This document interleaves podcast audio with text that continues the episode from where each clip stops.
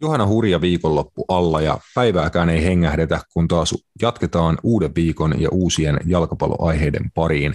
Heti kärkeen hot takeit HJK tulevasta europelisyksystä ja kysymyksistä sen ympärillä sekä tietenkin katsaus kotimaan sarjojenkin puolelle. Siitä tahti kiristyy, kun Euroopan eliittisarja tarjoilee matseja analysoitavaksi menneeltä viikonlopulta sekä ennakoitavaksi tämän viikon osalta. Mukana myös muutama hiljattain varmistunut ison profiilin siirtouutinen, kun Deadline Daykin uhkaavasti lähestyy. Kaikkea tätä ja vähän jotain muuta luvassa tänään. Tervetuloa ja hoplaa! Napitelellä on itsenäinen ja sensuroimaton jalkapallomedia. Asiantunteva, asiaton ja ajankohtainen. Viikoittainen jalkapallopodcast. Morjesta. Napitelillä täällä taas tohtoreiden Junila ja Kanerva maanantai vastaanotto tänään. Mites me Matias voidaan? Öö, me voidaan varmaan oikein hyvin. Tämä voin ainakin Joo. Ihan hyvin. Se on mu- mukava kuulla, miten viikonloppu meni. Oliko railakasta vai rauhallista? Ota, mitä mä tein viikonloppuna? Öö, sanotaan, että, että öö, vähän molempia. Et oli, oli siis sinänsä niin tosi, tosi rauhallista, että, että tota, ei liikaa tullut mitä, mitä niin nuokuttuu, mutta, mutta tota, ää, oli siinä semmoinen, semmoinen pieni, pieni niin twisti, mikä toi ehkä vähän enemmän vauhtia siihen. vauhdikas twisti, kerro ihmeessä lisää, älä jätä meitä roikkuun. Ei, ei siis, ei, ei, ei mitään se ihmeellistä, että lähdin sitten tuossa niin vähän extempore viihteelle, mutta tota, muuten oli ihan rauhallista. Ja sielläkin oli ihan rauhallista silleen, mutta tota, tuli käytyä pyörähdettyä vähän.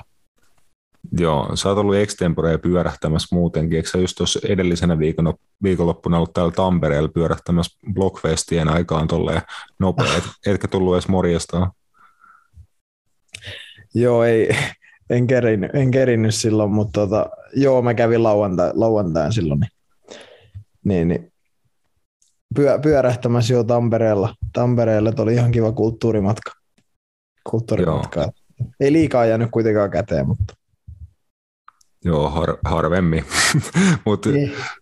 meitsi varmaan säästää kulttuurimatkailut tuonne syksyn puolelle ja jalkapallomatkoihin, että on tota Suomen kapin finaalireissu tiedos, että palloliitolle. Kiitos, että tarjosi Suomen kappiin osallistuneille joukkueille mukavaan niin kuin nimelliseen 5 euro hintaan lippuihin, että tota, saadaan niin kuin Helmi jätkä porukalla ostaa lippuja edulliseen hintaan ja lähdetään sitten jätkeen kanssa finaaliin kattoon stadikalle tuossa vähän syyskuun puolen välin jälkeen, niin semmoinen ja tota, sitten niin mahdollisesti suuntailee katseet johonkin tuonne vähän pidemmälle syksyyn, jos pääsisi tuolla Euroopan mantereella pyörähtään kenties mestarien liiga, Eurooppa-liiga tai vaikka konferenssliiga jalkapalloa kattoon tai mitä kaikkea nyt keksi, keksiikään, mutta ehkä vähän myöhemmälle tuossa syksy äh, futisreissuja ja juttuja tiedossa.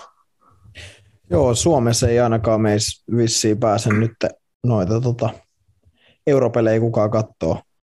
Joo, niin? jos ei sitten niinku jostakin onnistu niinku lippui, lippui kaivaa vielä vähän tolleen jälkikäteen, että Roope jotain noista lippupaketeista kyllä puhu, mutta en usko, että oli tänään Roopekaan maanantaina ihan tarpeeksi kärppänä tota lippujen hankkimis puuhissa, että ei siinä kulma niin kuin puoltakaan tuntia esimerkiksi mennyt, kun HJK Rooma-ottelun liput oli myyty. Joo, kyllä. Että tuota, ei siinä hyvä, että meni kaupaksi. Se on hieno nähdä, että Suome- Suomessa tuota, jengi kiinnostaa, niin kuin pitää kiinnostaa. Ai Joo, ja tuosta me päästään oikein hyvin Aasinsillalla itse aiheen pariin. Eli äh, meillä oli viimeksi podcasti torstaina, silloin oli just ollut nämä mestarien liigan lohkoarvonnat, sitten äh, perjantaina oli vielä Eurooppa-liiga ja Conference-liiga-arvonnat, niin HJKllehan tuli tota oikein riippuu tietenkin ehkä vähän näkökulmasta, mutta tota, tavallaan niin kuin äärimmäisen mielenkiintoinen ja maukas lohko Eurooppa-liigan puolella, kun klubin lohkossa tosiaan Setä Josen AS Rooma, meidän kummijoukkue Sevillan kaupungista Real Betis sekä sitten bulgarialainen Ludo Gorets. Et siinä, on, siinä on klubin lohko. Mitä, mitkä oli sun fiilikset, kun äkkiseltään tota, noi, äh, joukkueet arvonnan jälkeen näitä? No en mä tiedä, ei se nyt varmaan olisi sille, jos nyt ollaan rehellisiä, niin olisiko hoikolle voinut Eurooppa-liigassa helppoa lohkoa tullakaan. Että, että kyllä, kyllä me niin kuin ison alta vastaajana niin kuin lähdetään me suomalaiset kyllä tuossa kilpailussa, että, että tota, melkein ihan ketä vaan. Et, ei mitään, hieno, hieno lohko ja, ja tota, toivotaan, että varsinkin himamatseissa pystytään aiheuttaa, aiheuttaa niin kuin päänvaivaa mahdollisesti kelle tahansa. Ää, mua silleen vähän pelottaa, että silleen, jos mä nyt ajattelen niin kuin HJKta, Stadio Olympikolla Roomaa vastaan vierais euroiltana, mm. niin voi tulla rumaa jälkeen, voi olla, että ei tule, mutta se vähän just, että et, et niissä peleissä saattaa se niinku tasoero kyllä niinku näkyy ja isosti.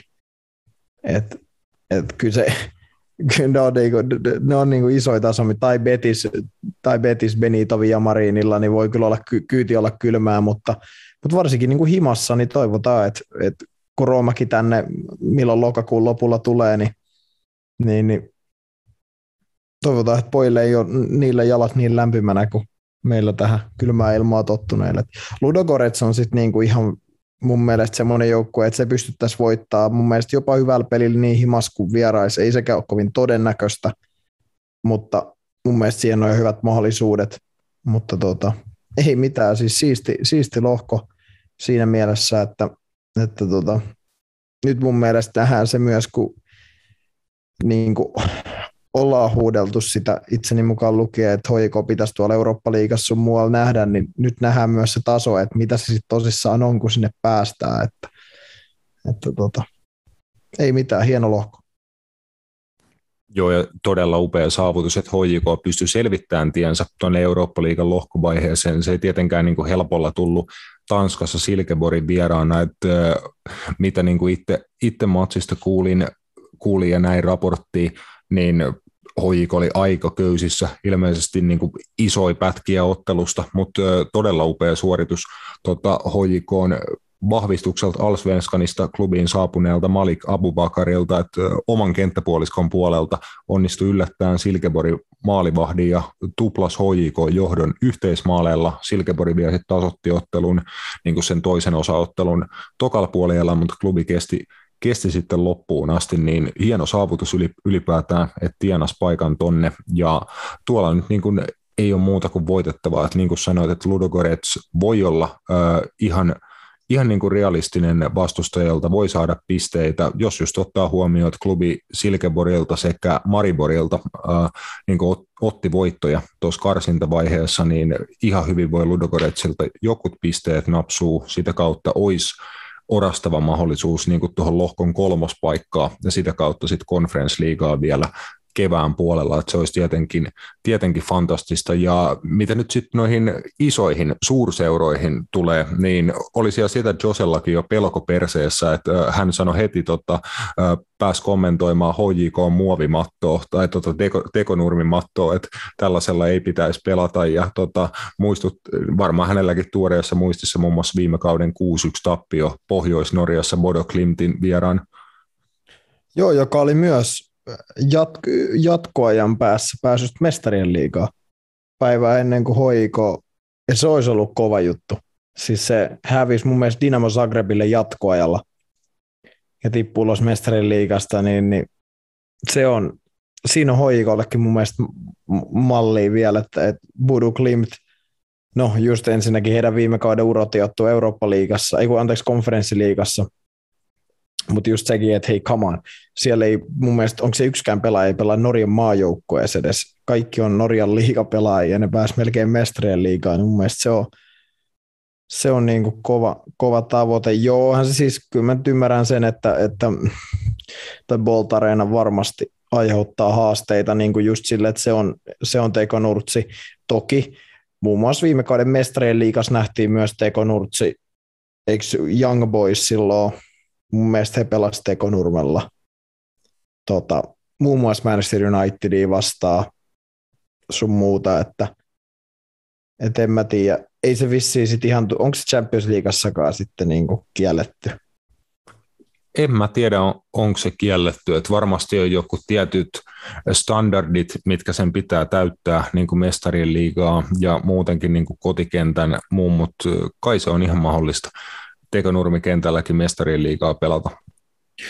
Niin, ehkä sitten jos hoiko joku päivä sinne mestarien liigaa selviytys, niin tota, voisi ehkä sitten toi stadionin koko olla ongelma, että, että se voisi olla siitä, että se on liian pieni. Pieni, mm. mutta tota, en mun tiedä. Mielestä, mut... Mun mielestä ei sekään, koska esimerkiksi tota, Tammelan uusi stadioni, niin sen kapasiteetti tulee olemaan 8000 katsojaa, että se korotettiin just siihen, koska se on niin kuin alaraja UEFan jokin tietyn kategorian peleihin, että sillä stadionilla sit saa tulevaisuudessa pelata mahdollisesti europelejä ihan niin kuin just vaikka mestari, mestarien liigaotteluit kanssa, että siinä oli joku niin kuin alaraja ja sitten just, että pitää olla nimenomaan niin kuin istumapaikkoja ja mitä kaikkea siinä on, mutta muistaakseni se oli just näin, että Tammelankin uuden stadikan kohdalla niin kuin sitä kohotettiin just ää, tota, siihen kahdeksaan tonniin. Ja itse asiassa tota, Silkeborgin stadionista joku laittoi kuvaa, että se oli hyvin samannäköinen ja samantyyppinen kuin se uusi Tammelan jalkapallostadion tulee olemaan, että sinne mahtui just vähän reilu 10 000, mutta tosi tiivis, jyrkät katsomot ja niin kuin hyvä tunnelma, vaikka ei katsomopaikkoja niin kuin super paljon ole olekaan. Että se oli ihan mielenkiintoinen, että siitä vähän niin kuin verrattiin uuteen äh, tulevaan Tammelan stadioniin.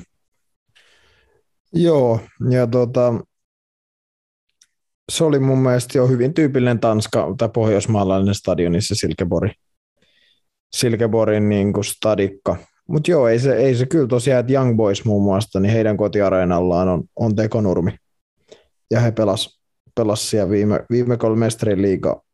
Et tota, ei se ilmeisesti sit ole myöskään siellä ihan korkeimmassa, korkeimmassa kilpailussa niin ongelma, mutta mutta siis hyvä juttu mun mielestä just se, että HIK piti noin noi himamatsit niin kyllä, kyllä Bolt Areenalla, että, että se Olympiastadion on se, ei, mä en usko, että HIK saisi samanlaista tunnelmaa himapeleihin siellä, mitä he saa niin kuin Bolt Areenalle. Se on kuitenkin heidän stadioni, niin se on vähän, tai näin mä se ainakin itse näen.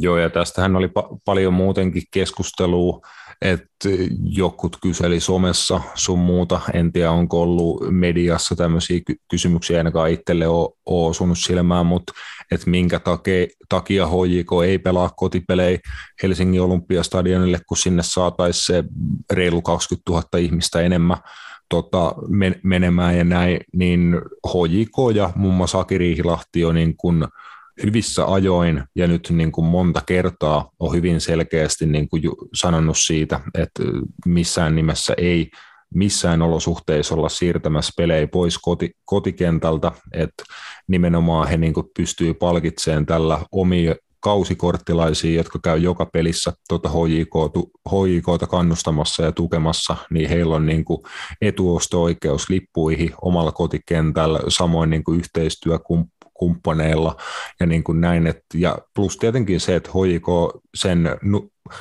tekonurmikentän ansiosta säilyttää kotiedun, se on heille eduksi, että he pelaa tutulla koti, kotikentällä vastustajia vastaan, ja niin kuin Riihilahti sanoi, että he kasvattaa nimenomaan seurayhteisön arvoa pitkällä tähtäimellä, että niin kuin ihmisiä, jotka on mukana nyt ja toivottavasti mukana vielä pitkään niin kuin jatkossakin, kun sitten taas se, että jos lähdettäisiin tekemään niin kuin myyntiä sillä, että nyt tulee iso eurooppalainen huippuvastustaja, niin sinne tulisi lähinnä kansainvälisen futiksen fane, faneja, suomalaisia faneja katsoa sitä vierasjoukkuetta, että se olisi enemmän tämmöinen harjoitusottelu, näytösottelu tyylinen niin kuin homma, eikä keskiössä olisi se, että HJK oikeasti pelaa niin kuin Eurooppa-liigan lohkovaiheessa ja he pelaa pisteistä, he pelaa voitoista, jos he saa voittoja lohkovaiheessa, sekin tietää lisää rahaa, lisää tienestiä HJKlle ja niin kuin muuta, niin mun mielestä HJKlta ihan oikea linjaus, linjaus siitä, että he sen oman, oman kotikenttänsä pitää, ja just vie toi sun pointti, että varmasti ainakin Roomaa todennäköisesti myös Real Betisiä vastaan saataisiin suhteellisen täys Olympiastadioni, mutta miten sitten vaikka Ludogoretsia vastaan ja niin kuin näin poispäin. Ja just se, että tota, siellä voisi olla vähemmän HJK-faneja kuin jotain muita ihmisiä, niin mun mielestä tota, ihan selkeä ja niin kuin hyvä linjaus klubilta. Joo, siis ilman muuta. Ilman muuta ei siitä, ei siitä pääse niin kuin mihinkään. Ja, ja, ja ei mitään. Katsotaan, mihin, milloin ne alkaa ensi viikolla. Europelit, eikö se ole jopa hima-matsilla? Joo, Real Betisiä vastaan kyllä. No joo, no siinä on heti sitten kova mittari, mittari että, tota, että La Liga vitone oliko viime kaudella. Ja, ja en ehkä edes, no ehkä meidän podcastia kuuntelevat voi tietää, kuinka kova nippu sieltä tulee vastaan. Mä en tiedä, ymmärtääkö kaikki, kaikki sit, ketkä ei välttämättä kuuntele, että kuinka kova joukkue Real Betis on, mutta, mutta tota, ihan varmasti niin kuin kyllä hoiko, hoiko joutuu isoihin ongelmiin ja näkee, se on hyvä tason mittari mun mielestä. Et, siinä on Espanjan kapi, kapi voittaja viime kaudelta ja näin edespäin. Että.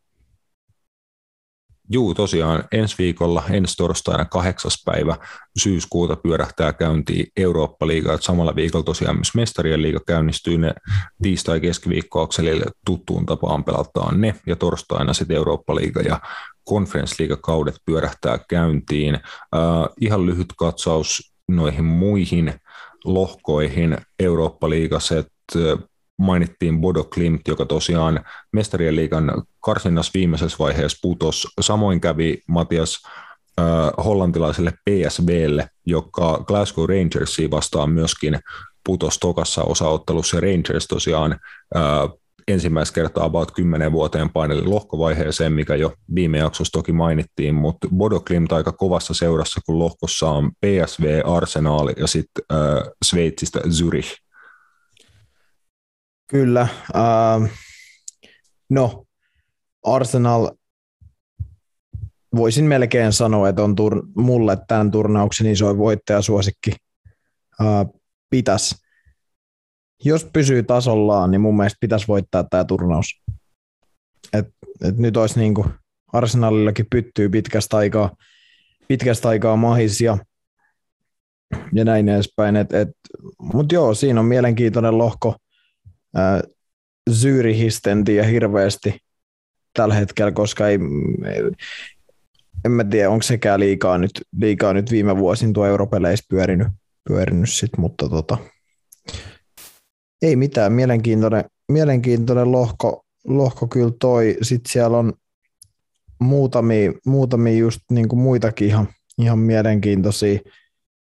Ää, Tuolta ainakin tuommoinen pomppaa silmään, että meidän länsinaapurista Ruotsista Malmö myöskin Eurooppa-liigassa mukana, ja jos Suomessa nyt puhuttiin siitä, että pitäisikö HJK siirtää matsit Olympiastadionille ja mitä jos tulee Manu tai Arsenaal ja Manu ja Arsenaalin suomalaiset fanit ei, ei pääsekään katsoa matseja ja oltiin niin kuin, että meillä on niin kuin pahimmillaan näkökulma on tämmöinen, niin Ruotsissa puhuttiin sit siitä, että Malmölle tuli unelmalohko, että he vältti kaikki niin kuin jättiläiset ja sai niin kuin suht suotusan lohkon Eurooppa-liigassa. Toki siellä on kovin jengei Union Berlin ja portugalilainen Braga ja sitten äh, tuore Belgian mestari, tämä Royal Union äh, Saint-Gilad. Mä en, tiedä, mä en tiedä, mitä tämä Royal Union Saint-Gilad on kyllä niin kuin, ketä ne on tuonne hommannut tai mistä ne on pompannut, mutta tota, täytyy sanoa, että, että iso yllätys, että he on, he on niin kuin, oliko se Belgian mestari? Sanoit se näin? Joo, kyllä.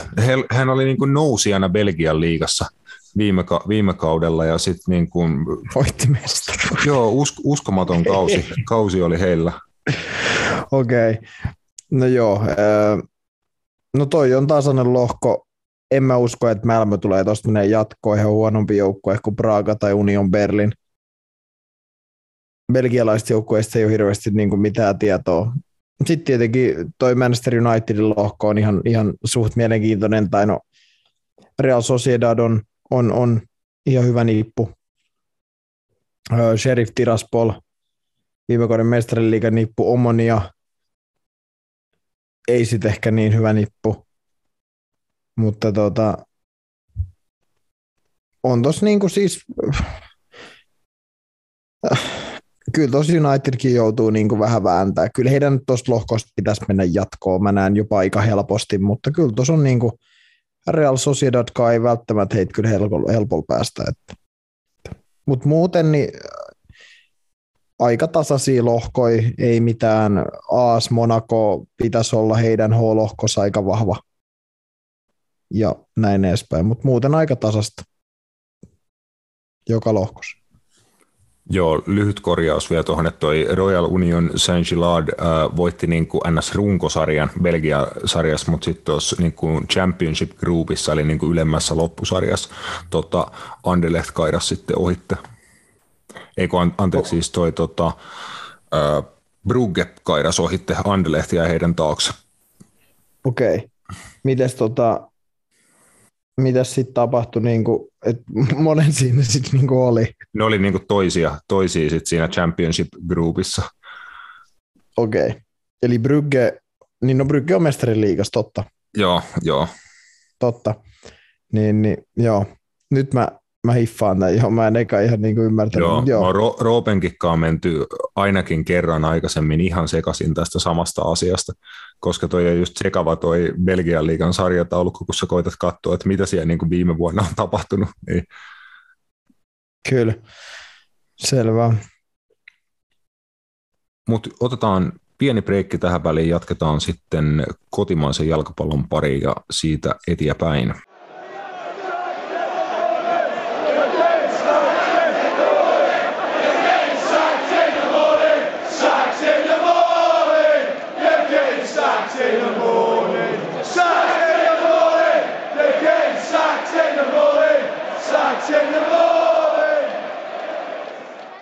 Jes, jatketaan, jatketaan sitten kotimaisen futiksen pariin pie, pienellä aasinsillalla, että tota, Hongan puheenjohtajana, general managerina toimiva Heksi Artiva oli vaan tämmöisen homman nostanut tänään Twitterissä esiin, että oli kattellut äh, Ylen aamu tota, jälkihikiohjelmaa ja siellä joku tota, Tero Tiitu-niminen herra, joka on ilmeisesti joku äh, salibändin pelaaja. Mä en tiedä, miksi vitussa joku päästää sählyn pelaajan telkkariin puhuu urheilusta, mutta tota, äh, olin sanonut konferenssliigaa, käyttänyt termiä sääliliiga siitä tota, kilpailusta, ja Arteva tässä oli nostanut, että jos katsoo vaikka tämän vuoden lohkoja, niin siellä on mukana Anderlecht, Fiorentina, Köln, Villarreal, West Ham, Nizza, Djurgården muun muassa, että niin kuin siellä on kuitenkin todella isoja seuroja, varmasti hyviä joukkueita, ja tota, jos nyt asiaan yhtään on niin perehtynyt, niin tiet, tie, pitäisi tietää, että kyllä tuo konferenssiliiga on ihan hyvää tehnyt eurooppalaiselle jalkapallolle tässä viimeisen vuoden aikana, niin ikävää tota, ylimielisyyttä joltain sählyn pelaajalta Ylellä.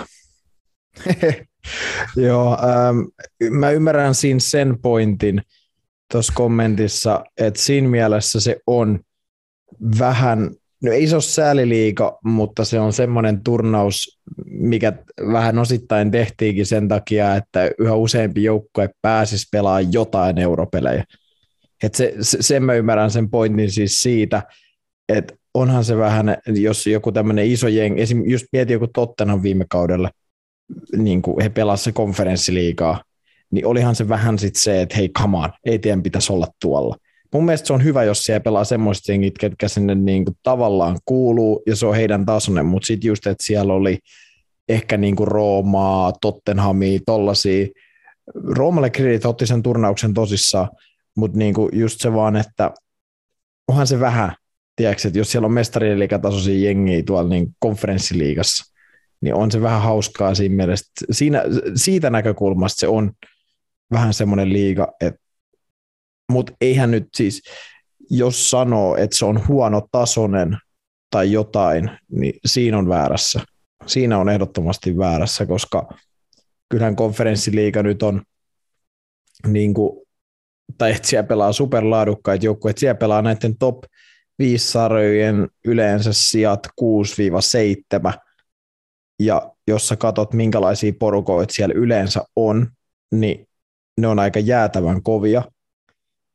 Niin se, se on mun mielestä niin kuin just niin kuin sanoit, niin vähän omituista, että jos hän on sitä mieltä, no se on, se kertoo siitä just, että ei tiedä mistä puhuu, mutta, mutta tota, se on, siinä mielessä se on kyllä hölynpöly, että jos sanoo, että konferenssiliiga on niin kuin huono tasone, mutta siinä mä oon samaa mieltä osittain, että jos konferenssiliigassa pelaa semmoiset joukkueet, tavallaan niin kuin ketkä sinne ei kuulu, sen takia, että ne, on huoma- ne pitäisi pelata joko Eurooppa-liigassa tai jopa mestariliigassa, niin se on sitten mun mielestä niin just se, että se on, he, heidän näkökulmastaan se on vähän, voi olla jopa tämmöinen niin sääliliiga, mutta – niin, no, mutta mä en, mä en taas usko oikein, että kovin moni seura silti totakaan niin kuin näkee ihan niin, että vaikka Villarreal esimerkkinä, että he on ollut ää, mestarien liigassa tosiaan viime vuonna välierissä asti, sitä edellisenä vuonna he voitti Eurooppa-liigan ja he on niin kuin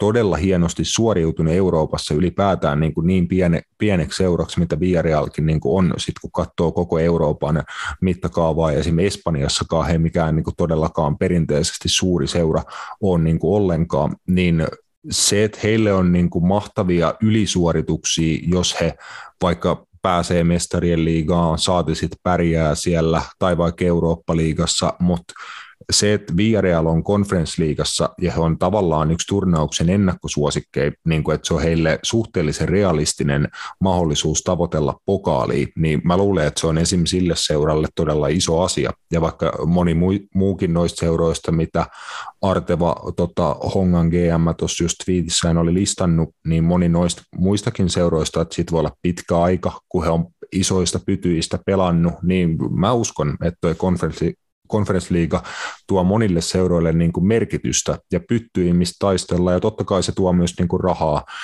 varmasti sellaisille seuroille, joille niin kuin muutaman miljoonan tienestit per kausi on niin kuin massiivisia asioita, niin tota, vähän niin kuin ikävää, että niin kuin Ylen aamu TVS vähätteleviä kommentteja konferenssliigasta, että olisi niin kuin mukavaa, että sielläkin oltaisiin asioihin perehdytty Joo, joo. Siis kyllä, kyllä.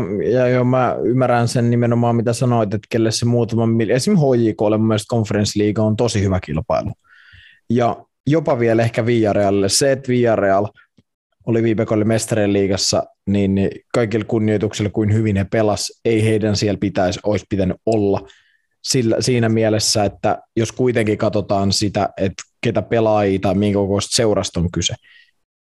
Mutta just, just se niin kuin lähinnä mitä mä, mitä mä niin kuin tarkoitin oli vaan se, että jos esimerkiksi vaikka Manchester United pelaisi tällä kaudella konferenssiliigassa, niin oishan se heidän näkökulmastaan vähän se, että he pelaa vähän niin kuin semmoisessa, tiedätkö, että pelaa jotain europelejä, kun ei päästy mestariliigaan eikä Eurooppa-liigaa. Tiedätkö mitä meinaa? Mm, että jos mm, niin to, to, tai joku Barcelona, niin olisihan se vähän just silleen, että on, koska Barcelonalle mun mielestä niin Eurooppa-liigakin oli jo viime kaudella vähän semmoinen säälikilpailu. Tiedätkö? Juu. Et, et, et se just, että et, et sen mä ymmärrän, mutta sitä mä en ymmärrä, että jos joku sanoo esimerkiksi, jos HIK olisi joutunut konferenssiliigaan, että se olisi heille säälläkilpailu, sitä se ei ole. Ei todellakaan. HIK oli niin kuin viime kaudellakin heidän konferenssiliigan lohkossaan kolmonen, ja heillä oli vastas Israeli joku kolmonen, ja oliko Itävallan nelonen vai vitonen vai vittu mitä siellä oli. Niin, niin se kertoisi, kuin kova tasoisia jengejä siellä on. Mutta joo, tämä on, Ylen aamu TV se ei ole koskaan mun mielestä välttämättä ollut ne kaikista, kaikista ammattitaitoisimmat, ihan oikeasti siis puhumassa näistä asioista, että siellä on monesti ihmiset, jotka tietää vähän kaikkea, mutta sitten just kun ei se oikein anna mitään, että sä tiedät vähän kaikesta. Et. Jep, sitä, sitäpä just, ja sitten niin harmi on siinä vaan se, että noin näkemykset menee niin kuin isolle yleisölle läpi, ja sitten toi on niinku se näkökulma, minkä joku tota, Pertti Peruspekka ottaa niinku haltuun, että suomalaisesta jalkapallosta tai tota euroskaboista, niin se saattaa niinku uskoa tuon Ylellä niinku hatusta jonkun sählyn pelaaja heittämän näkökulman, niin se on noissa aina niinku vittumaista, mutta tota, pidetään me jalkapallon ja suomalaisen jalkapallon ilosanomaa omasta puolestamme ainakin elossa. Tieteen Kin. Ja tota, sitten Aasinsillalla kotimaisen jalkapallon pariin pikaisesti, että kärjessä edelleen, edelleen tasasta. Uh, Hongalle tuli pistemenetys edellisellä kiekalla, kun Oulu onnistui Espoosta tas, tasapelin hakemaan 2-2 lukemiin ja muun muassa Rasmus Karjalainen maalinteossa. Joo, äh, no Oulu on hyvä, hyvä joukko, ei, siinä ole, ei siitä ole niin kuin, mun mielestä epäselvyyttäkään ollut niin kuin, tällä kaudella. Ja, ja, ja ei mitään. Äh, Hongalle varmasti tulee, tulee tota,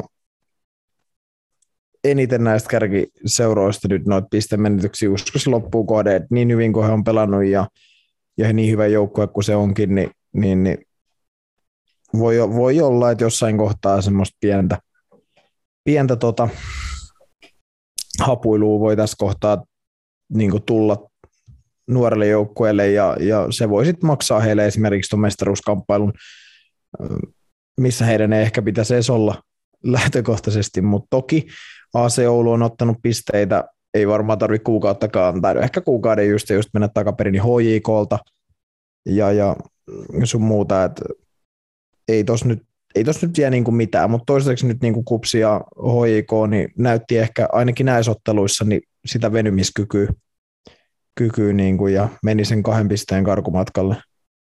Joo, HJKkin pystyi Tanskan reissun jälkeen kotiin palatessaan sitten äh, kotimatsissa SJK vastaan se 1-0 voiton ottaan, että ei, ei ihan niin kuin helppo-oloisesti sekään tullut, mutta Antoni Olusanian maalilla tota, SJK vastaan klubille pisteet jäi himaan. Paikallisvastustaja HIFK onnistui hakeen yhden pisteen Vaasasta, sekin harvinaista näinä päivinä HIFKlle, että tota, ei tule tappio, että tulee Stasurin kautta pist- pisten mukaan. Miksu Paatelaiselle varoitus ottelu viimeisillä hetkillä, mutta tota, yksi yksi tasuri tosiaan Bakareen maalilla kapteeni Sakke Mattilan syötöstä. Joo, kattelin itse asiassa ottelua, niin täytyy sanoa, että en voi oikein ymmärtää, että miten HFK sai edes tasurin tuosta matsista. Et mm. Kyllä niin kuin VPS oli, muussakin tetä jengillä, oli semmoisia paikkoja tehdä maaleja, että et kyllä niistä olisi pitänyt kaksi tai kolme mun mielestä tehdä. Et, et, kyllä niin kuin, täytyy sanoa, että hoikon, anteeksi, tuon HFK puolustaminen on aivan karseeta. Siis se on aivan hirveetä, miten he mun mielestä niin kuin pelaa. Et Toki ihan tyylikäs viimeistely Michael Bakareelta, Bakareelta etuille nurkkaa. Se oli ihan hieno, hieno tyylikäs maali, mutta kyllä muuten niin kyllä mun mielestä OFK oli onnekas, että sai tuosta pelistä niin kuin ESN pisteen. Kyllä, sitten Pirkanmaan herruus meni meni tosiaan lauantaina kello 15 alkaneessa matsissa. Itse heräsin about samaan aikaan, kun ottelu alkoi, niin ei jäi itseltä tällä kertaa väliin. Alkaa vähän Ilveksen kotimatsit hupeneen, mutta onneksi täällä Tampereella tulee itse muutakin jalkapalloa aika, aika reippaasti katteltuu, mutta Haka vei tosiaan Matias Pirkanmaan herruuden nimiinsä 3-2 voitto viihdyttävässä paikallisväännössä. Lee Irwinin voittomaali 86 minuuttia vei pisteet sitten tonne Valkeakoskelle. Kyllä. Äh, itse asiassa sitäkin peliä kattelin tuosta niin parhaita paloja ja kyllä täytyy sanoa, että, että toi Lee Irvin on kyllä, tuli siis ihan mieleen vaan tuossa kun katselin tuota peliä, että minkä takia niin HJK tason seura ei ollut tuota kaveria niin saanut. Tiedätkö? Mm. Mun, siis, siis mun mielestä ihan huikea hyökkääjä siis liikkuu niin kuin kokosekseen pirun hyvin, on yllättävän taitava. Ja sitten mä oon silleen, niin kuin, että et, et, kaikella kunnioituksessa hakaa kohtaan, miksi se pelaa hakassa? Et toi voisi, voisi tehdä tiekka 30 maalia hoikossa, toi äijä. Että se on niin hyvä. Ja ei mitään. Äh, hakalla tota, kulkee ihan jees. Ilveksellä kulkee varmasti paremmin, mitä, mitä tota,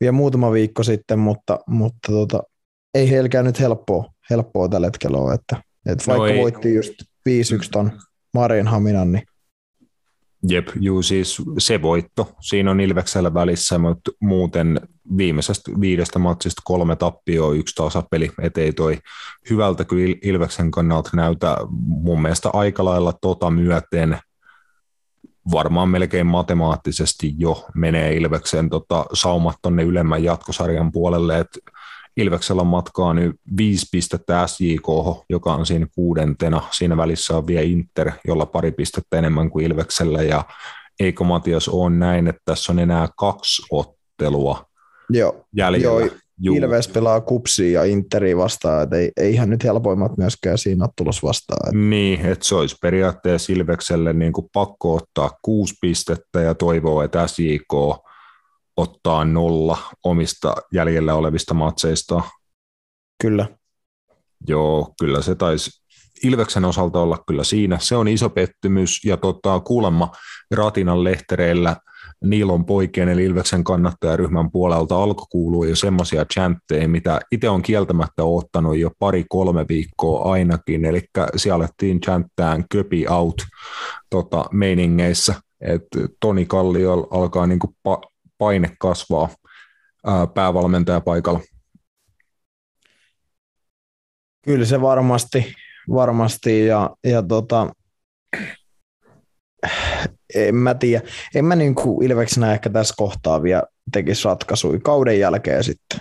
Mutta he on kuitenkin, tuossa on tuo aloloppusarja alkamassa ja he ei ole kuitenkaan missään niin kuin akuutis putoamisuhassa sun muuta, niin tota, Silloinhan, en... se, silloinhan se vaihdoksen toisaalta myös voisi tehdä, että jos on joku suunnitelma. Mutta sekoittaisiko joku... se vaan sitten enemmän? Niin. Tiedätkö, että et onko järkeä sitten kuitenkaan, kun ei tässä ole mikään katastrofi käynnissä. Silleen, mm. niin että et jos me nyt puhutaan Ilveksestä oikeasti, niin, niin totta kai realistisesti heitä voisi kuvitella ylemmässä sarjataulukossa, mutta eihän toi niin kuin heidän nippu nyt ole sellainen, että, että tota, toi, ää, heidän pitäisi hirveästi korkeammalla olla. Ootko eri mieltä? No en, en siis sinänsä, mutta niin kun kyllä mä luulen, luulen, että Ilveksen standardit, tai niin kuin ainakin itse oletan, että Ilveksen standardeen pitäisi olla sen verran korkeammalla, että kyllä se on iso pettymys, jos niin kuin, ää, ei tule ylemmän jatkosarjan paikkaa. Siellä on kuitenkin just ää, Valkeakoske Haka ja AC Oulu. Oulu oli viime kaudella tota, putoamiskarsinnassa, ja kyllä Ilveksen nyt niin kuin sanotaan ihan seurojen ko- K- ja resurssien puolesta pitäisi pystyä hakan yläpuolelle sijoittuun niin kuin Pirkanmaa herrana ja näin poispäin. Että kyllä toi silti Ilvekselle on pettymys, vaikka Ilveksen jengi on nu- nuori, siellä on ollut tietynlaista muutosta, ollaan vähän uudistettu tapaa pelata futista, se on kehittynyt itse asiassa todella paljon, mielestäni Ilves pelaa paljon parempaa jalkapalloa kokonaisvaltaisesti. Se, että näkyykö se aina niin kuin tulostaululla, on sitten eri asia, mutta jos Jarkko Vissi joukkueella puhuttiin siitä, että tuloksia kyllä saattoi tulla, mutta peli oli aika harvoin mitään kauhean niin kuin mieltä ylentävää, katsottavaa, niin tietyissä asioissa on menty eteenpäin ja haettu niitä kehitysaskelia, mutta tulo, tulokset on ne, jotka sen kehityksen kuitenkin lopulta määrittää. Ja mä en tiedä, mihin suuntaan Ilves niin seurana haluaa mennä. Vähän puhuttiin viime jaksossa Markus Paanasen kanssa, että Ilves otti tuossa jossain vaiheessa hyviä kehitysaskelia, just siinä, että miten on kehittänyt nuoria pelaajia, hyvä pelaajapolku niin kuin omista junnuista edustusjoukkueeseen, ok, hyväkin määrä pelaajia lähtenyt ulkomaille, niin nähty, että siellä on paljon toimivia asioita, mutta aika moni seura on ottanut Ilveksen monissa noissa asioissa kiinni, niin pitää tehdä toimenpiteitä, jotta niin kuin mennään jatkoskin eteenpäin. Niin just tuossa että toi jatkuu, toi hyvä pelaajakehityspolku ja sitten saadaan oikeasti myös edustusjoukkue taistelee niin kuin isoista asioista, nimenomaan europeleistä, ää, uusi Tammelan stadion valmistumassa, niin kyllä Ilves on kriittisessä vaiheessa ja mä en ole ihan varma, että mitä se vaatii. Vähän puhuttiin Markuksen kanssa urheilutoimenjohtajarooleista ja muista viime jaksossa, että ehkä jotain sen tyyppistä plus sit mahdollista niin kuin huippuvalmentaja, joka tuon joukkueen veisi niin kuin uudelle tasolle? Mahdollisesti, kyllä. Mutta se on mielenkiintoinen ja niin kuin varmasti pitkäkestoinen asia, mitä jää, jäädä sitten seurailemaan.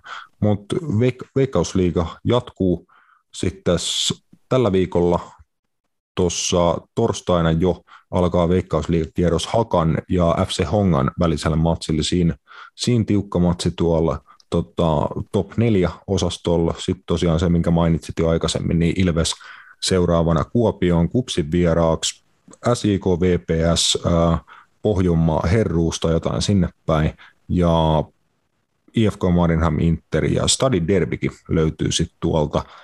Taitaa mennä vähän ton ensi viikon alkuun. Alkuun sitten viides päivä on HJK, HIFK. Veikkaako Matias, että se on aika brutaali derbi näillä tämänhetkisillä asetelmilla? Ei välttämättä, mutta ei HFK todennäköisesti kyllä voita, mutta en mä tiedä. Kyllä he voi jotenkin, en mä näe, että HIK on vieläkään mitenkään niin kuin super semmoinen jengi, että se nyt mitään hirveitä ilotulituksia järjestää tuossa Veikkausliigassa. Aika vähemmän olisi heidänkin ottelut siinä mielessä on, että, että harvoin he yli kolmea maalia tekee. Niin, niin en tiedä. Öö, kyllä HFK voi roikkuu mukana, sanotaan näin. Mutta tuskin edes voittaa. Mm, Väsyneimpiin stadin derby pitkä aikaa mun mielestä. On. Tai silleen, jotenkin ei vaan ole niin mitään on siellä hei sentään HIFK-riveissä tupla Eremenko, että on tota veljekset Roman ja Sergei, molemmat saattaa olla vaikka avauskokoonpanos, että sitä on kyllä niin kuin itse kuullut monestakin lähteestä, että Roman Eremenko niin kuin kaikesta huolimatta, mitä Hifki tällä hetkellä ympäröi, niin hän on ollut kyllä tota, peli päällä ja näyt, näyttänyt kyllä, että on taidoiltaan Veikkausliigaa niin aika huima pelaaja ja 35-vuotiaanakin. No eikö se aika pitkään tuossa huilannut, että on luulisi, että on peliintoi. Mitä? Milloin hän sieltä lähti sieltä Venäjältä? Meni Kari, kaksi, vuotta, kaksi vuotta sitten. Mm, mm. Meni tuossa Et, melkein pari vuotta jo, kun hän ei niin oikeastaan pelannut jalkapalloa. Et, tota, no joo, ja onhan hän nyt sen verran hyvä, hyvä pelaaja, niin kuin hän nähty Suomen maajoukkueessakin. Kyllä hänen pitää tuossa Veikkausliikassa erottuakin. Kyllä mä se niin kuin, koen näin, että että, mutta on jo siis, kyllä on ollut ihan, ihan, ihan skarppi, mutta, mutta ei, se, ei se nyt välttämättä ihan riitä, riitä sitten kuitenkaan. Mm, mutta mielenkiintoinen derbi ja varmaan pa- paikan päällä sellaista katsottavaa, että en tiedä niin kuin mitä jää käteen, mutta aivan varmasti jotain kyllä tuosta tulevasta Stadin derbystä. Kyllä. Jees. Seuraavaan kertaan sitten lisää kotimaista jalkapalloa seuraavaksi suuntaillaan Englannin valioliigaan. Napit edellä on itsenäinen ja turkulainen jalkapallomedia. Hulvaton valioliigaviikonloppu takana. Siellä oli ennätysvoittoa. Manchester United on voittoputkessa. Arsenal nousee tappiolta tasoihin ja ohi. Ja tuossa alkaa niin olla semmoisia juttuja, että tota, uskoko todeksi? Jep, en tiedä. En tiedä, siellä oli vielä joku muukin juttu. Muukin juttu, mikä, mikä tota... Ja West Hamkin teki maali. Sekin oli mun mielestä tällä kaudella semmoinen, mikä vähän yllätti. Kauden eka, kauden eka maali vai Taaveti Basaroille? Eikö se ollut? Mun mielestä ei ekaa kolmea peliä tehnyt maaliakaan. Ja nyt sai yhden tehty. No, sillä tuli saman tien tienattua myös ekat kolme pistettä, että niin kuin sekin on eteenpäin menemistä. Kyllä, mutta joo, oli, oli, oli kyllä ihan, ihan siisti. Ja freesi valioliikakierros, ei mitään. Joo, se alkoi tosiaan tuolta lauantai 14.30 Southampton Manchester Unitedilla. Unitedille toinen peräkkäinen voitto. Äh, mitä itse siitä pelistä tuossa mulle aikaisemmin puhuit, niin sulla oli aika hyvä kiteytys mun mielestä, että Manchester United oli melko hyvä siihen asti, että he teki sen hienon, todella hienon niin kuin hyvää joukkue, joukkueen yhteistoimintaa ja hyvää jalkapalloa sisältäneen avausmaali, niin se oli hienoa pelaamista ja muutenkin heidän peli kohtalaisen jees siihen asti, mutta sitten tota, aivan purjeessa niin ottelu loppuu kohti ja melko onnekas, että tosiaan lähti 1-0 voiton kanssa himaan. Siis joo, mä olin yllättynyt tai jotenkin niin kuin tuntuu, että, että, että Unitedilla tuli ihan jäätävä kipsi siitä niin kuin maalista, vaikka luulisi, että se olisi vapauttanut sitä heidän pelaamista, niin se teki kyllä ihan niin kuin päinvastoin. Et, et mun mielestä Southampton niin kuin piristy ja United niin kuin jääty täysin. Et ehkä niin kuin vähän paremmalla laadulla Southamptoninkin niin kuin yläkerran puolesta, niin he olisi pystynyt, he olisi pystynyt ehkä tasoihin tulemaan. Et, et Unitedin paikat oli kyllä niin kuin sen maalin jälkeen täysin nollilla.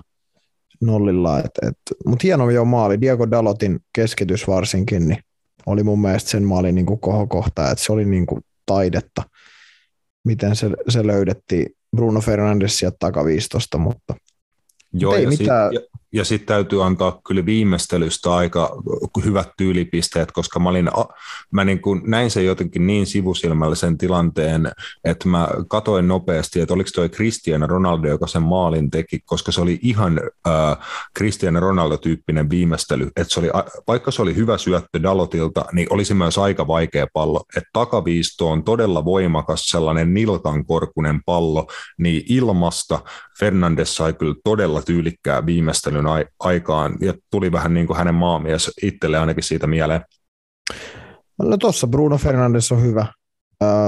Se on hyvä viimeistelee, tai niin kuin siihen nähdä, että, että hän on hyökkävä keskenttä, niin mun mielestä hän on monissa asioissa aika huono siihen nähden, että hän on aika hyvä viimeistelee ja päättää hyökkäyksiä. Mun, mun mielestä siis – et, et toi on niinku hänen, tossa hän, tota hän teki muun muassa silloin, kun hän Unitediin tuli. Että hän oli paljon just noilla sektoreilla, pääs laukoa takaviistoista, pääs laukoa sieltä boksirajoilta niinku hyvistä paikoista. Hän teki paljon maaleja. Et ehkä se sitten, just niin kuin viime kaudella puhuttiinkin, niin Unitedin pelitavoin, kun se käytännössä orientoitu pelkästään keskityksiin, niin se käytännössä Bruno Fernandesin niin kuin maalimäärät tippuu myös osittain senkin takia, että ei hän enää päässyt niille tonteille niin hyvin mun mielestä, mitä joskus. Mutta joo, se oli hieno, hieno maali.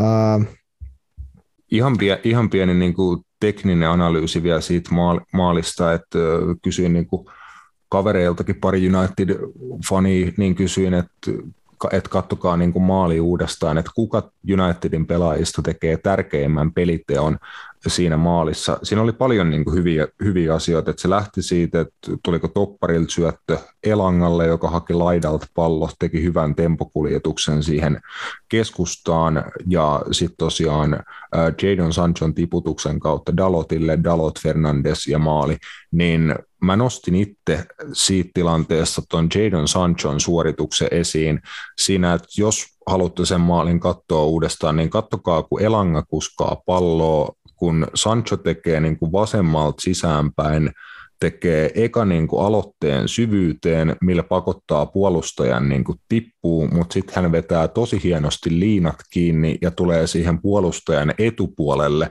pelattavaksi, näyttää, että lainaa tähän, saa Elangalta pallo, ykkösellä tiputtaa sen sinne laitaan, sitten jatkaa vielä tota omaa, li- omaa liikettä, Elanga myös jatko hienosti oman liikkeen sen syötön jälkeen eteenpäin, niin just noin pallottomat liikkeet, oikea-aikaiset sellaiset, sekoittaa vastustajan pakkaa ja sitten on paljon helpompi löytää niitä hyviä ratkaisevia syöttöjä, niin siinä näkyy just se, että tota, tolta United voi Erik Ten Hagin alaisuudessa niin kuin parhaimmillaan näyttää, mutta veikkaan, että siihen menee vielä vähän aikaa, että nähdään niin kuin ottelusta otteluun tollaisia juttuja, eikä nähdä siinä välissä niin kuin aika paljon myös heikompaa pelaamista, mutta tota, kaiken kaikkiaan niin kuin tosi hieno joukkuepelimaali.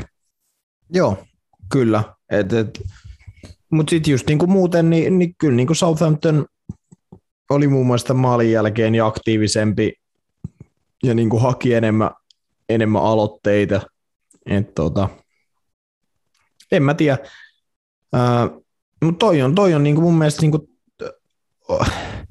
onks, mä en tiedä, onko se rumasti sanottu, mutta mun mielestä toi Manchester Unitedin hyökkäyspelaaminen näyttää tällä hetkellä siltä, miltä se näytti Ole Gunnar Solskjaerin aikana niin kuin parhaimmillaan. Se on nopeata, se on dynaamista, he juoksee niihin isoihin tiloihin. Viime kaudella sitä ei nähty, koska se heidän pelitapa pakotettiin muuttumaan erilaiseksi.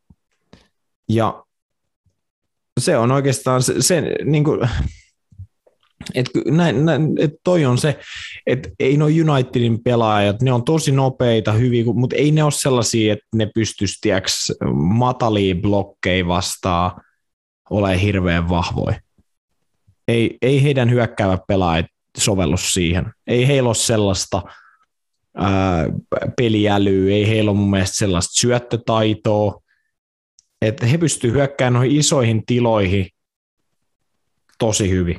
Ja mun mielestä se on se tapa, millä varmasti Erik Ten Haag on jopa pakotettu pelaamaan, jos he haluaa pärjätä, koska se on mun mielestä nyt nähty, että se ei tule tuomaan heille tulosta, jos heidän tavoite on vaan heittää sitä keskitystä. Se, se, ei, tule, niin kuin, se ei palvele ketään enää. Et mun mielestä nämä kaksi ottelua jo, Liverpool-ottelu ja tämä ottelu näytti sen, missä United on edelleen, niin edelleen he on ihan samassa asioissa hyvä, missä oli Olen aikana. Ei he ole mennyt siitä eteenpäin yhtään mun mielestä tota hyökkäyspelin osalta. Et, tai siis en mä tiedä, näet saa sen eri tavalla. Mä näen sen niin, koska heti kun tavallaan esimerkiksi just, no vaikka Ronaldo on otettu sieltä pois ja hän ei ole enää se vocal point siellä kärjessä, ketä yritetään palvella ja ruokkia koko ajan, niin Unitedin hyökkäyspeli on ollut paljon vapautuneempaa, siinä on ollut paljon enemmän ideaa, dynaam- dynaamisuutta, äh, kaikkea. Et, et, ja se on mun mielestä ainoa tie. En mä, en mä usko, että Erik Ten Hag haluaa pelaa tuolla tavalla, millä United pelaa. Ei esimerkiksi mun mielestä Manchester United erityisemmin prässännyt Southamptonia vastaan ollenkaan. Et että toi on niin kuin nyt mielenkiintoinen just, että onko Erik Ten Hagin vähän sitten pakotettu omalla tavallaan ää, tässä alkuvaiheessa siihen, että hän on joutunut ottaa niin kuin, tiedätkö, askeleen taaksepäin siinä, mitä hän haluaisi tehdä, vaan sen takia, että he saa nyt tuloksia. Siitä, siitä mä en ole ihan varma. Liverpoolia vastaan se nyt oli tietenkin ihan itsestään selvää, että hänen pitää mukautua vastustajan mukaan, ja hän teki sen mun mielestä todella hyvin. Että oli niin kuin niitä kompromisseja, että avattiin, avattiin pidemmällä pallolla maalivahdilta, ja he just löysi niitä tiloja, mihin sitten niin kuin ju, juosta ja syöttää palloa, niin ne oli hyviä juttuja, mutta just – Southamptoni vastaa heti huomasi, että erilainen peli, erilainen vastustaja, niin ihan samat asiat ei toteutunut. Mun mielestä toi maali oli kuitenkin, niin kuin, se oli aika total footballia, vaikkakin Southamptonilta aika huono transitio niin kuin ilman palloa siihen, että Southampton kyllä mun mielestä ei tehnyt paljon mitään, että he vaan niin kuin palas kohti omaa maaliaan liian isot välit ja he ei mitenkään pystynyt hidastamaan sitä Unitedin etenemistä, niin he myös niin kuin kyllä puolusti sen tilanteen huonosti, mutta United rankasi sitä hyvällä pallon liikuttamisella, positional playllä, että nimenomaan täytettiin niitä kaistoja, pallo liikkui nopeasti ja miehet siinä samalla, niin se oli hyvää, hyvää futista, mutta varmasti tulee niin kuin haasteita erilaisia vastustajia vastaan, että miten se ilmenee se Ten Hagin pelitapa, kun nimenomaan sit pitäisi saada tasainen ja että samat asiat pikkuhiljaa alkaa toistua ja sitä kautta kehittyy. Kyllä. Mutta jes, pol- polkastaan sitten vähän eteenpäin valioliiga-otteluissa. Manchester City äh, oli 2-0 tappiolla Crystal Palacea vastaan kotikentällään, mutta ei niin yllättävästi ja aika rutiinilla kairasi tiensä, tiensä voittajaksi. Neljä maalia tokalle puolialle Erling Haalandille. Ensimmäinen valioliiga hattutemppu. En tiedä, mitä mieltä itse oot, mutta näkisin jopa, että, että no aikaista sanoa, mutta kyllä Erling Haaland voi tällä kaudella, jos pysyy kunnossa koko kauden, niin ihan hyvin rikkoa sen tota, 30 maalin raja valioliigassa. Voi, voi hyvin olla. Siis mun mielestä se on melkein vaan siitä kiinni, että onko hän loukkaantunut tällä kaudella ja kuinka pitkiä jaksoi. Että jos hän pelaa sellaisen, sanotaan, että hän pelaa yli 30 valioliiga-ottelussa, niin kyllä hän tulee oikeasti pääsee lähelle sitä 30 kaappia.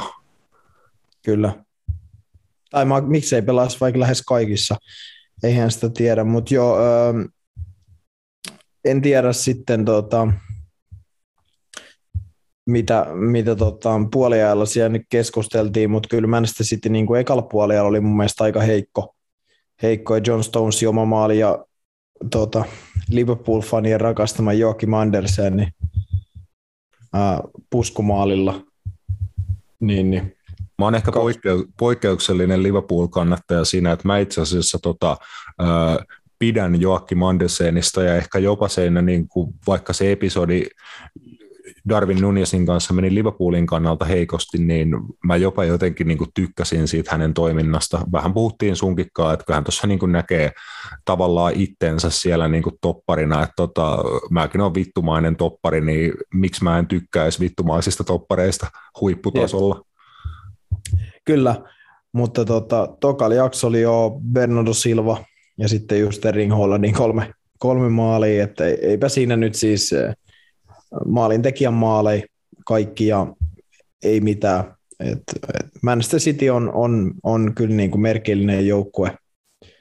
Että he kyllä aina jostain tuntuu raapivan sen, sen tota, että kun välillä on puhuttu sitä, että heillä jos he joutuu tappiolle, niin välttämättä sitä luonnetta ei ole tulla niin kuin enää sitten siihen niin kuin voittoon asti monesti, mutta nyt mun mielestä niin kuin viime kaudellakin jo se viikan kierroksen hommat ja noin, niin, niin ne kyllä näytti niin kuin kuin suuri joukkue toi oikeasti on niin kuin tällä hetkellä jalkapallossa, että et, et, ja niin kuin kuin, kun puhutaan aina siitä, että kun pitäisi olla jotain helvetin perinteitä ja pitäisi olla jotain historiaa, historiaa, historiaa, mutta kyllä niin kuin tällä joukkueella, niin kuin joukkueella alkaa jo olla. Että tässä on niin kuin kuitenkin se, niin kuin oikeasti aika paljon voittaneita jätkiä ja kokeneita jätkiä. Et, et, kyllä toi niin kuin, no Manchester City ei edes johda tätä sarjaa, niin se on niin kuin, mun mielestä vähän niin kuin rumaa sanoa, mutta kyllä niin kuin paljon pitää mun mielestä tapahtua,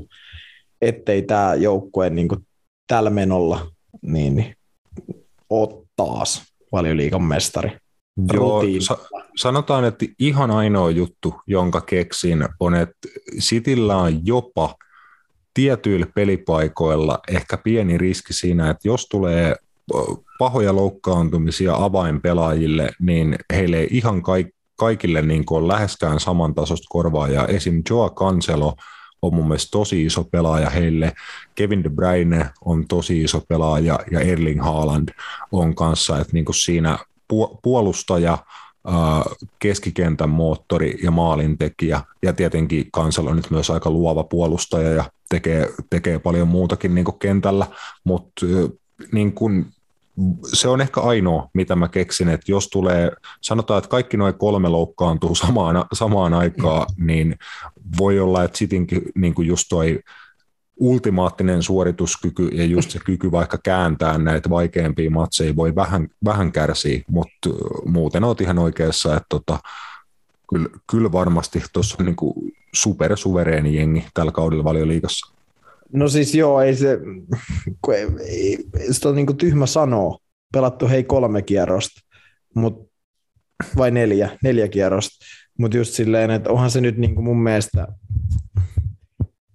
kun niin kuin puhuit niin kuin rutiinilla, että kyllä niin kuin Manchester City alkaa pikkuhiljaa, voisiko sanoa valioliikaa voittaa jonkin tason rutiinilla – Mel, melkeinpä, tai siis, että heidän rutiini on se, että he painelee sinne 90 pisteen paremmalle puolelle hyvänä kautena lähemmäs sataa.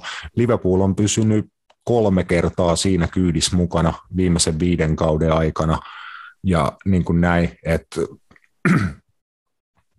Jep. Ilman Liverpoolia niin kuin Manchester City olisi pyyhkinyt valioliigaa jo monta vuotta putkeen.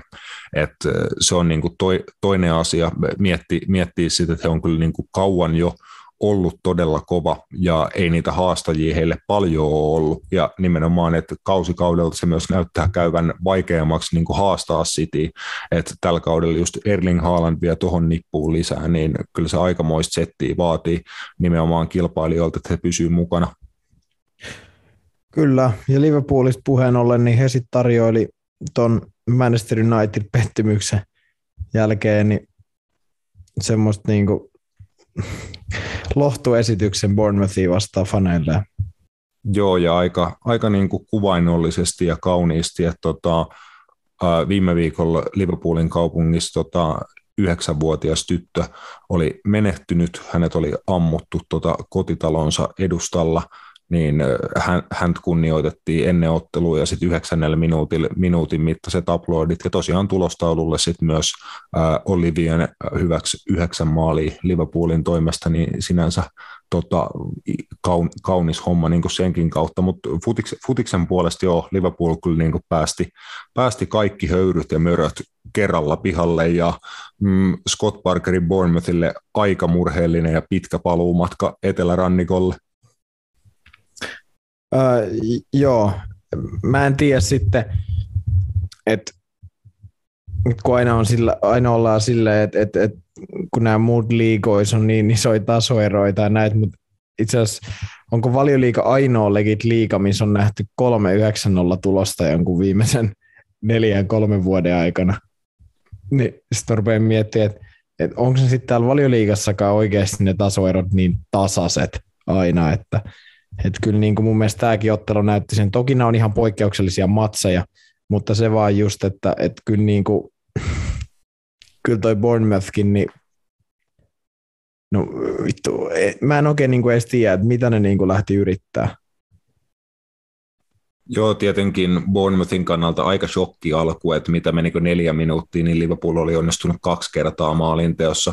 Et eka oli varmaan about niin, että Bournemouth ei ehtinyt koskea palloonkaan välissä, ja sitten olisiko heillä väl, sit 1-0 ja 2-0 maali välissä ollut jopa laukaus Liverpoolin maaliin kohti, mutta sitten tosiaan Harvey Elliotin maali neljännellä minuutilla ja 2-0 homma käyntiin ja Anfield-liekkeihin, niin kyllä se myös alkoi niin nopeasti ja kaikki meni niin nopeasti heikosti Bournemouthin kannalta, että on siitä myös tosi paha sit kerätä itseensä ja reagoida tilanteeseen, varsinkin kun just materiaaliero ja niin kuin kaikki on aika iso joukkueiden välillä.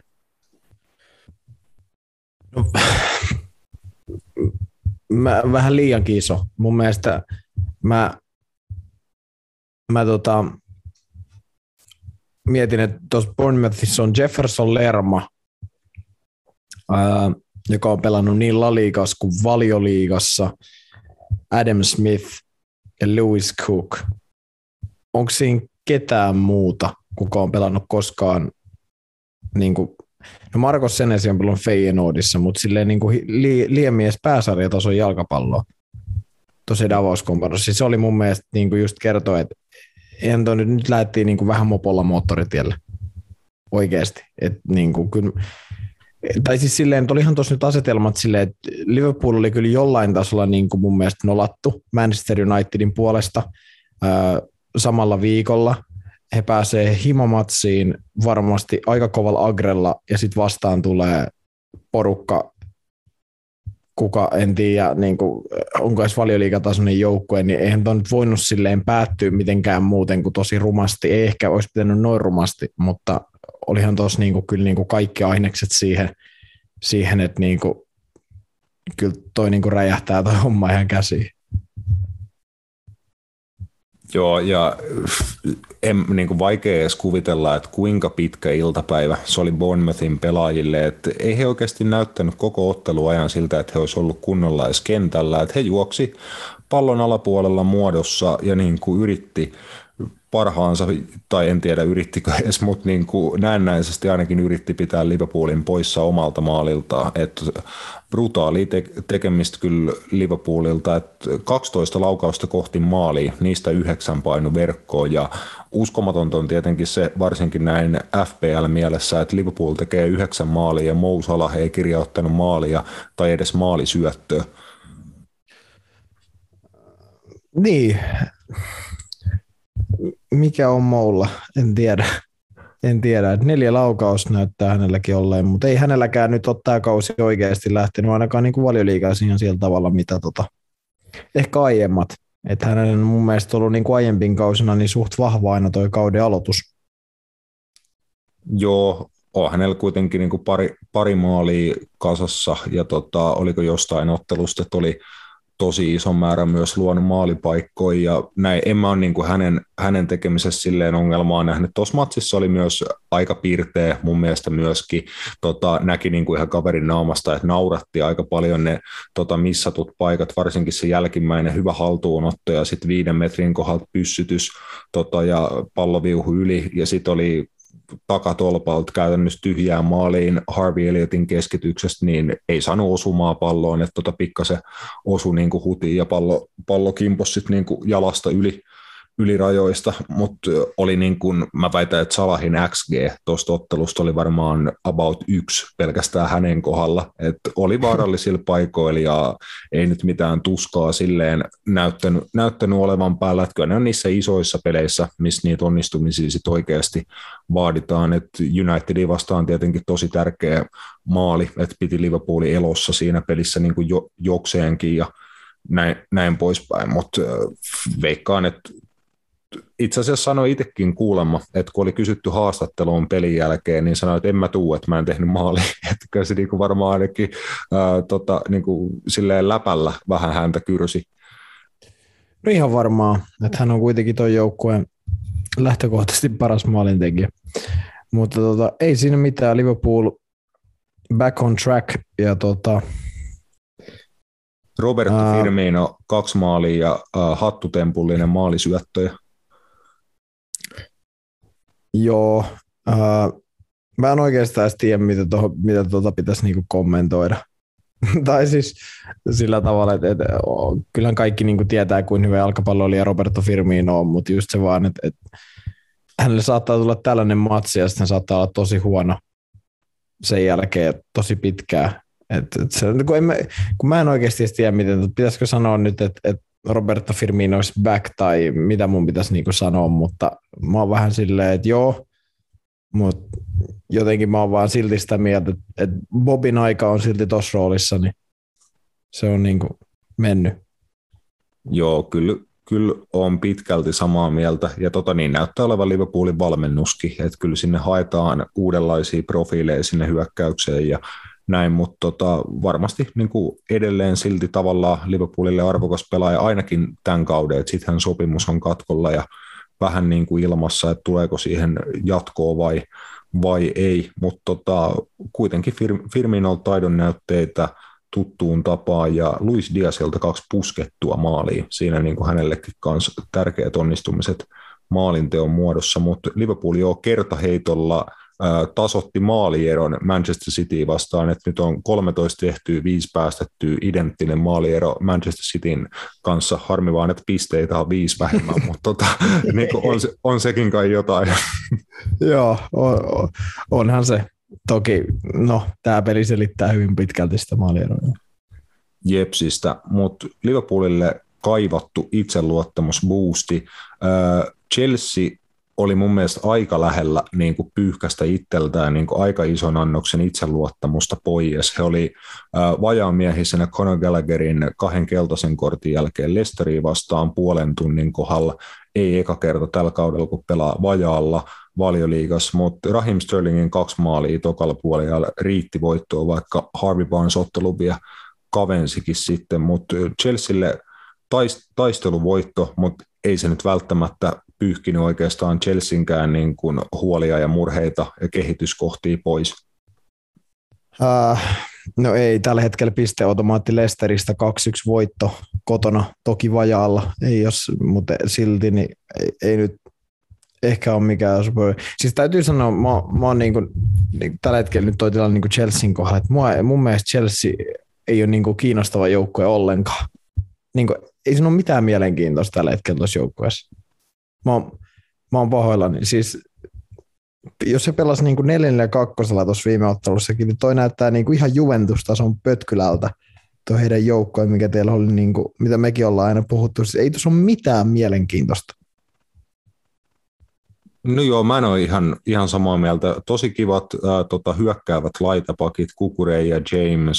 Sitten ää, vähän kysymysmerkki kyllä toi keskikenttä, että Gallagher, Jorginho, Loftus-Cheek, Mount – siitä voi ihan mielenkiintoisen nel, nelikon niin kuin muokata Sterlingin ja Havertzin alapuolelle. Et en mä tiedä, mä kyllä näkisin ton taas mielenkiintoisena, en ehkä semmoisena, että niin kuin se oikeastaan kertoisi mulle, että mitä sieltä on tulossa tai antaisi mitään laadun takeita, mutta niin kuin mielenkiintoiselta toi mun, mun mielestä näyttää, vaikkakaan niin kuin ei se miltään just varmalta tappavalta laadulta näytä.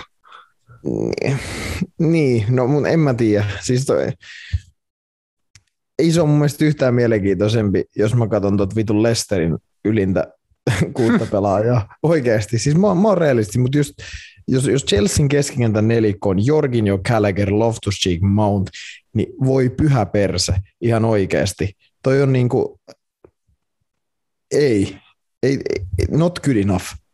Ei niinku not good enough. Ei millään. Et kyllä niinku pitkä kausi noillekin tulee. Ihan, ihan sen takia vaan, koska Sterling Havertz, no Raheem Sterling teki niitä juttuja, mitä hän tekee, eli hän osaa tehdä kyllä maaleja.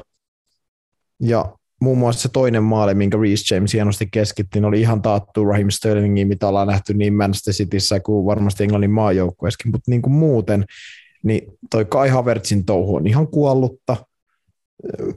Conor Gallagher, no, ei, ei ole kyllä hänenkään Chelsea-urat on hyvän lainan jälkeen lähtenyt kyllä yhtään mihinkään toistaiseksi. Ruben Loftus-Cheek on kaikessa ihan jees, ei missään erityisen hyvä. Niin mä, jos mä tällä hetkellä kuvailisin Chelsea, niin se on, ne on kaikessa ihan jees, mutta ei missään erityisen hyviä. Se on mun mielestä niin kuin mun tiivistys siitä, mitä mä oon Chelsealtä tällä kaudella nähnyt. Mm, no viime hetken vahvistuksia tässä siirtoikkunan viikolla viikolla on ilmeisesti tulossa, että topparin perässä Chelsea on aika lailla koko kesän ollut. Jules Kunde pitkän saagan jälkeen meni Barcelonaan ja seuraava targetti sitten on tota, la, viikonlopun vastustaja Lesteristä Wesley Fofana, joka on ilmeisesti nyt siirtymässä Chelseain aika muhkeel 75 miljoonan punnan siirtosummalla – Fofanan Chelsea tosiaan sit nappaamassa, että toppariosastolle vahvistusta, että viikonloppuna topparipari oli Silva Chaloba, niin varmasti ottanee sitten siinä tota, ää, paikan Silvan rinnalta, tai mahdollisesti jos ää, Kulibali palaa, palaa kokoonpanoa, niin toppari kolmikko on sitten oikealle puolelle, että Silva keskelle ja Kulibali vasemmalla, että olisikohan siinä se, mitä niin kuin Thomas Tuchel hakee, että olisi se vahva pohja, kolmen alakerta ja sitten niin homma toimi ainakin aikaisemmin siltä pohjalta melko hyvin. Mm, no se toimi osittain, mutta ei ihan kokonaan. Tai siis silleen, että Chelsea, no Thomas Tuchel selkeästi haluaa sen, että, että hänellä on niin kuin hyvä alakerta. Että se on nyt selkeästi se, niin kuin, että sinne panostetaan, koska muuten mä näen, että toi Chelsea ei ole todellakaan niin kuin tarpeeksi hyvä. Ei, ei keskikentällä, eikä myöskään hyökkäyksessä. Et se on, se on niin kuin, tällä hetkellä mun mielestä se realiteetti, että et, niin kuin mä oon pitkään puhunut, että jos niin kuin Thomas Tuchel elää jotenkin siinä maailmassa, millä hän voitti mestariliigan tai jotain, niin se on mennyt aikaa. Te ette tule voittaa tuolla sillä tavalla enää mitään. Tämä voi tulla takaisin, nämä sanat, mitä mä nyt just sanoin, niin, niin kuin vainoamaan mua esimerkiksi keväänä sitten tulee, mutta mä näen sen asian niin, että kyllä niin kuin – kun ollaan puhuttu siitä, että miten Manchester City, miten Liverpool, miten jopa Manchester United koittaa mennä eteenpäin niin kuin asioissa, niin mun mielestä niin kuin jos Thomas Tuchel näkee, että sen niin kuin vieläkin tuon jalkapallon niin kuin siinä mielessä, että, että hän niin kuin kuvittelee, että jos hänen wingbackit tai topparit tekee puolet hänen maaleistaan, niin hän niin kuin Chelsea on niin kuin voittamassa jotain, niin mä en näe, että se tulee menee niin. Että se, kyllä mä niin kuin eniten nyt ootan, että, että tuonne hyökkäyspää hommaisi oikeasti jotain vittua ei, ketkä tekee tulosta, koska tällä hetkellä se tilanne on vaan valitettavasti se, että Kai Havertz ei anna niin kuin mitään takeita siitä, että hän on tekemässä yhtään mitään tuolla. Raheem Sterling tulee takaisin sulle 12-15 maalia, jos se pysyy kunnossa, mutta sen lisäksi niin vaikea nähdä, että tuo kukaan pystyisi oikein niin kuin antaa mitään tulitukea. Ja nyt ilmeisesti Hudson Doi lähtee Leverkuseniin, yksi luova pelaaja taas pois, Hakim Ziyech ei ole ollenkaan tällä kaudella, niin onhan toi nyt siis niin kuin mun, mun, mielestä siis se vaan se toi Chelsean tilanne, että ei kyllä niin kuin, voi oikeasti tehdä tiukkaa, että pääsee edes niin kuin, saakeli Eurooppa-liigaa tuolle jengille. Mm, kyllä se aika paljon huutaa sitä niin kuin maalintekijä puolen vahvistusta tai just niin kuin hyökkäyspään vahvistuksia, että on siellä paljon myös hyviä hyökkäyspään pelaajia, mutta just se, että ei ole ihan sitä, sitä profiilia, mihin oikeasti voisi luottaa, että laittaa hatun naulaa ja siitä just se 15 maalia Sterling melkeinpä niin kuin ainoa, josta voi silleen näillä näytöillä sanoa, että pystyy jotain niin kuin var, varmaa tulosta odottaa. Mutta muuten sitten markkinoilla noita vahvistuksia nopsaan vaikkapa tähän, tähän väliin, että Manusta me puhuttiin, puhuttiin jo, niin sinne tulee iso hyökkäyspäävahvistus. Ää, 85 miljoonaa puntaa, eli about 100 miljoonaa euroa saa ajaksi Manchester Unitedilta tilisiirtona, ja Antoni liikkuu sitten tota, Manchesteriin. Joo, varmasti yksi siirroista, mikä oli suht helppo arvata ennen, ennen tota, tätä kesää, kun Erik Ten Hagin siirto Unitedin päävalmentajaksi tuli, että et Antoni sinne liikkuu. Ää, ylihintaa, ei ole pelaajan vika, Unitedin vika se on, koska heillä ei ole tällä hetkellä varaa olla maksamatta yhtään kenestäkään. Mitään sillä tavalla, että heillä ei ole tällä hetkellä mitään niin kuin jala, jalan sijaan noissa siirtomarkkinahinnoissa, että heillä ei ole niin kuin varaa valita, heidän on vaan maksettava se, mitä oli sitten kyse Real Madridista tai tällä hetkellä Ajaxista, niin mitä heille sanotaan, että maksatte. Ää, mutta siis äh, taitava pelaaja, lahjakas mm, ja varmasti pelaaja, kenellä tulee menee aikaa, että se valioliigas tulee olemaan se pelaaja, mitä tota, se oli Hollannissa, että siis super, super taitava, nopea, mutta ei ehkä niin, niin kuin tulosta tekevä laituri. että se on se ehkä niin kuin Antonin kohdalla se isoin kysymysmerkki, että, että kaveri on pystynyt tekemään kahdeksan maalia parhaimmillaan Hollannin liigassa, ja hän on kuitenkin heidän niin kuin ykköslaitahyökkääjä ajaksissa. Niin noi on niin kuin niitä juttuja, mitkä ehkä niin kuin eniten jää mietityttää, että jos katsotaan esimerkiksi sitä, että ajaksi viime kauden paras maalintekijä Sebastian Aller oli West Hamissa, minkälainen pelaaja niin kuin, se kontrasti on niin kuin käytännössä niin, kuin niin iso, että ei edes tunnista samaksi pelaajaksi. Että kyllähän niin kuin Antonil varmasti niin kuin on iso hyppy niin henkisesti kuin, niin kuin pelillisesti otettavaa, että hän tuo Unitedissa on oikeasti niin kuin semmoinen menestys, mitä tuo hintalappu antaa niin kuin viitteitä. Että.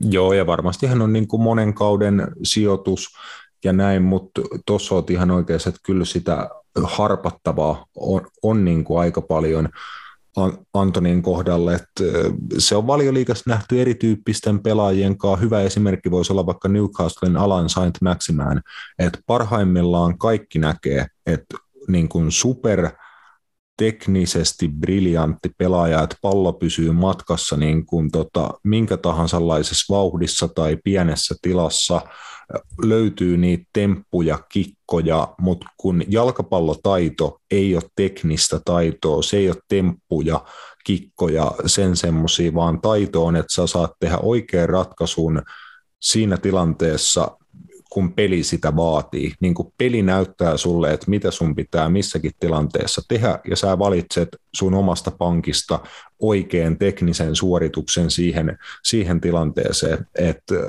mun mielestä Antonilla tulee sillä saralla olemaan todella paljon kehityttävää. En sano ollenkaan, että tarkoittaisi sitä, että hänestä ei voi tulla todella hyvä, niin kuin tehokas maaleja ja maalisyöttöjä niin kuin paljon tekevä laitapelaaja. Kaikki ominaisuudet hänelle niin kuin siihen on, mutta vaikka Nikolas Pepe muistetaan vähän vastaava niin kuin profiilin pelaaja, just tämmöinen todella niin kuin teknisesti taitava la- laituri, hyvä ohittaa, antaa maaleja, maalisyöttöjä, Ranskas todella tehokas tuli valioliigaa, pystykö tekemään niin kuin edes puolia siitä, mihin oli Ranskas pystynyt, niin ei.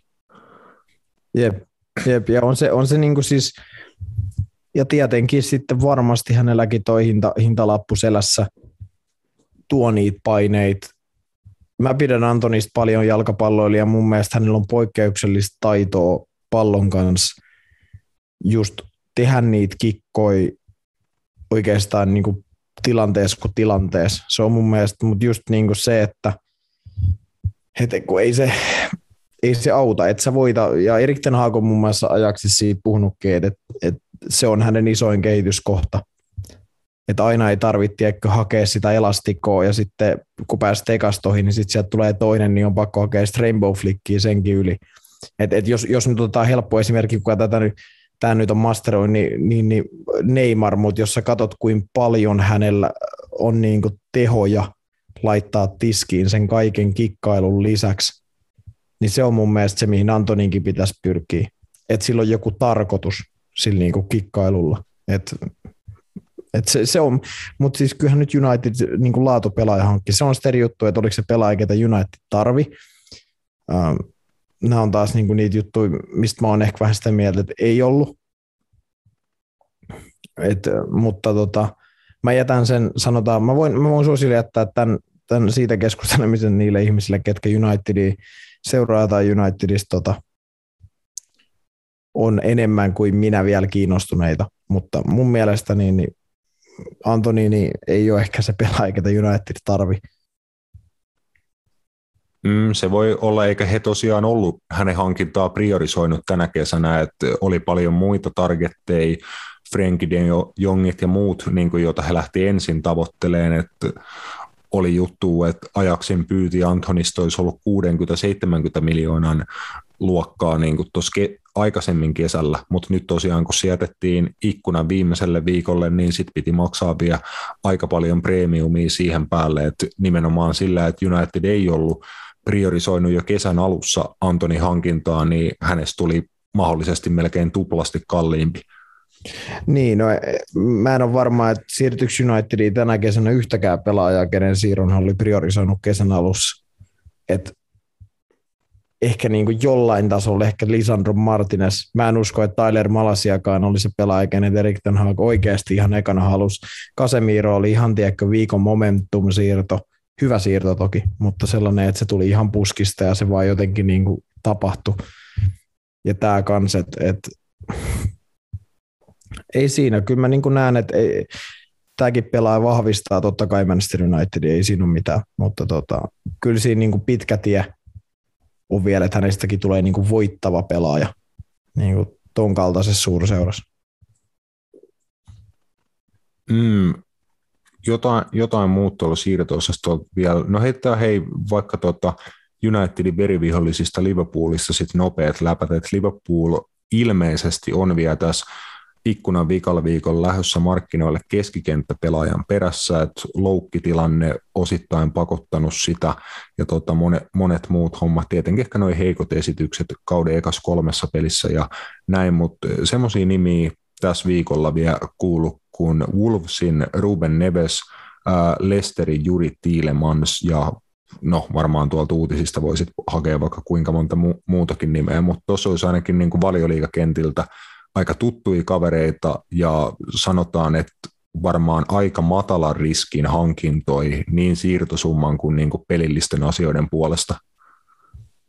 Frenkie de Jong, kysymysmerkki. Siitäkin on, siitäkin on puhuttu, mutta se menee just niin kuin osastolle monimutkainen ja kummallinen. Toki niin kuin pelaajaprofiili voisi varmaan sopia ehkä ihan yhtä hyvin kuin vaikka nämä kaksi edellä mainittua kaveriin, mutta tota, mä uskon, että se, se on vähän liian kaukaa haettua tähän väliin. uh, joo, eipä siis, no joo.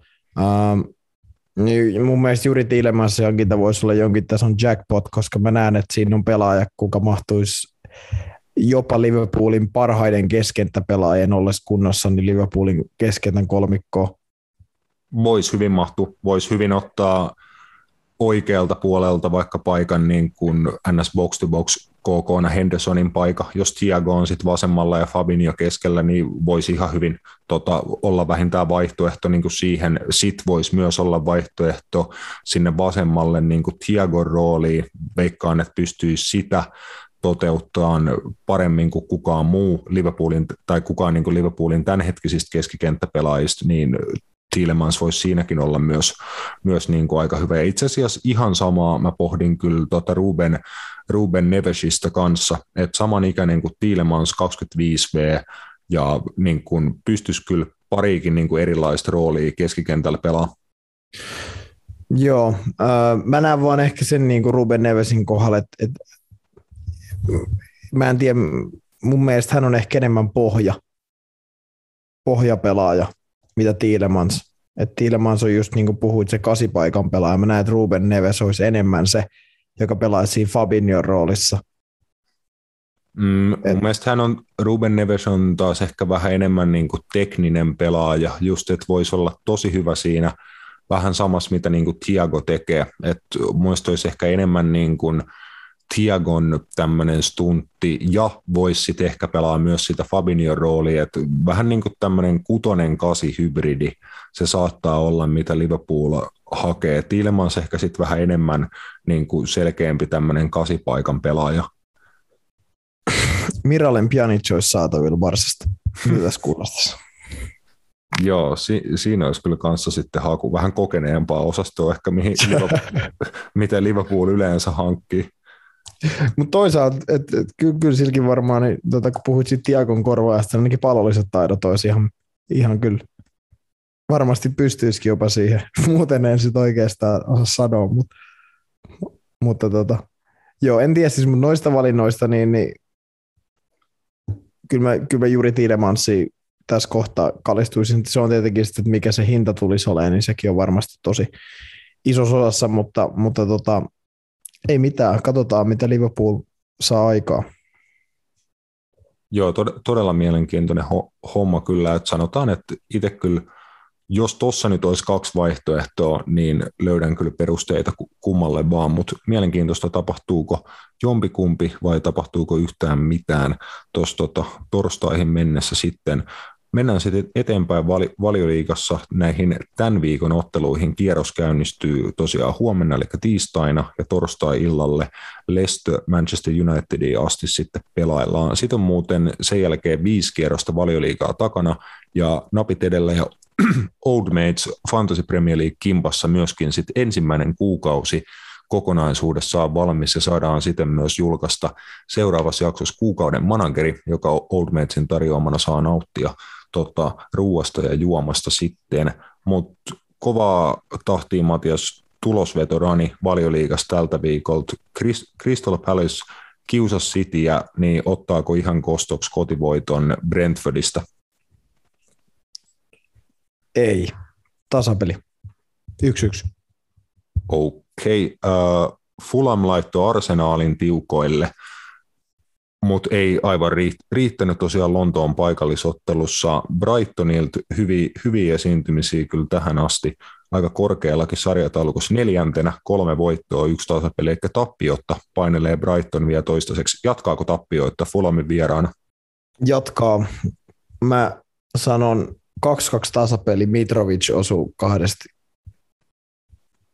Isä Mitro keeps at it. Hänellä tosiaan neljä valioliigamaalia kasassa yhtä paljon kuin tuota edellisellä valioliigavisiitillä kokonaisuudessaan, niin serbialainen ainakin niin hyvällä jalalla tällä kauden liikenteessä. Mä ostan, ostan tostakin tasapeliä sulta. Mites Chelsea, päätyykö parempaan tulokseen kuin Manchester United etelärannikon viera, vierailulla Southamptonissa? Mm, Äh, voittaa 1-0 Georginion pilkulla.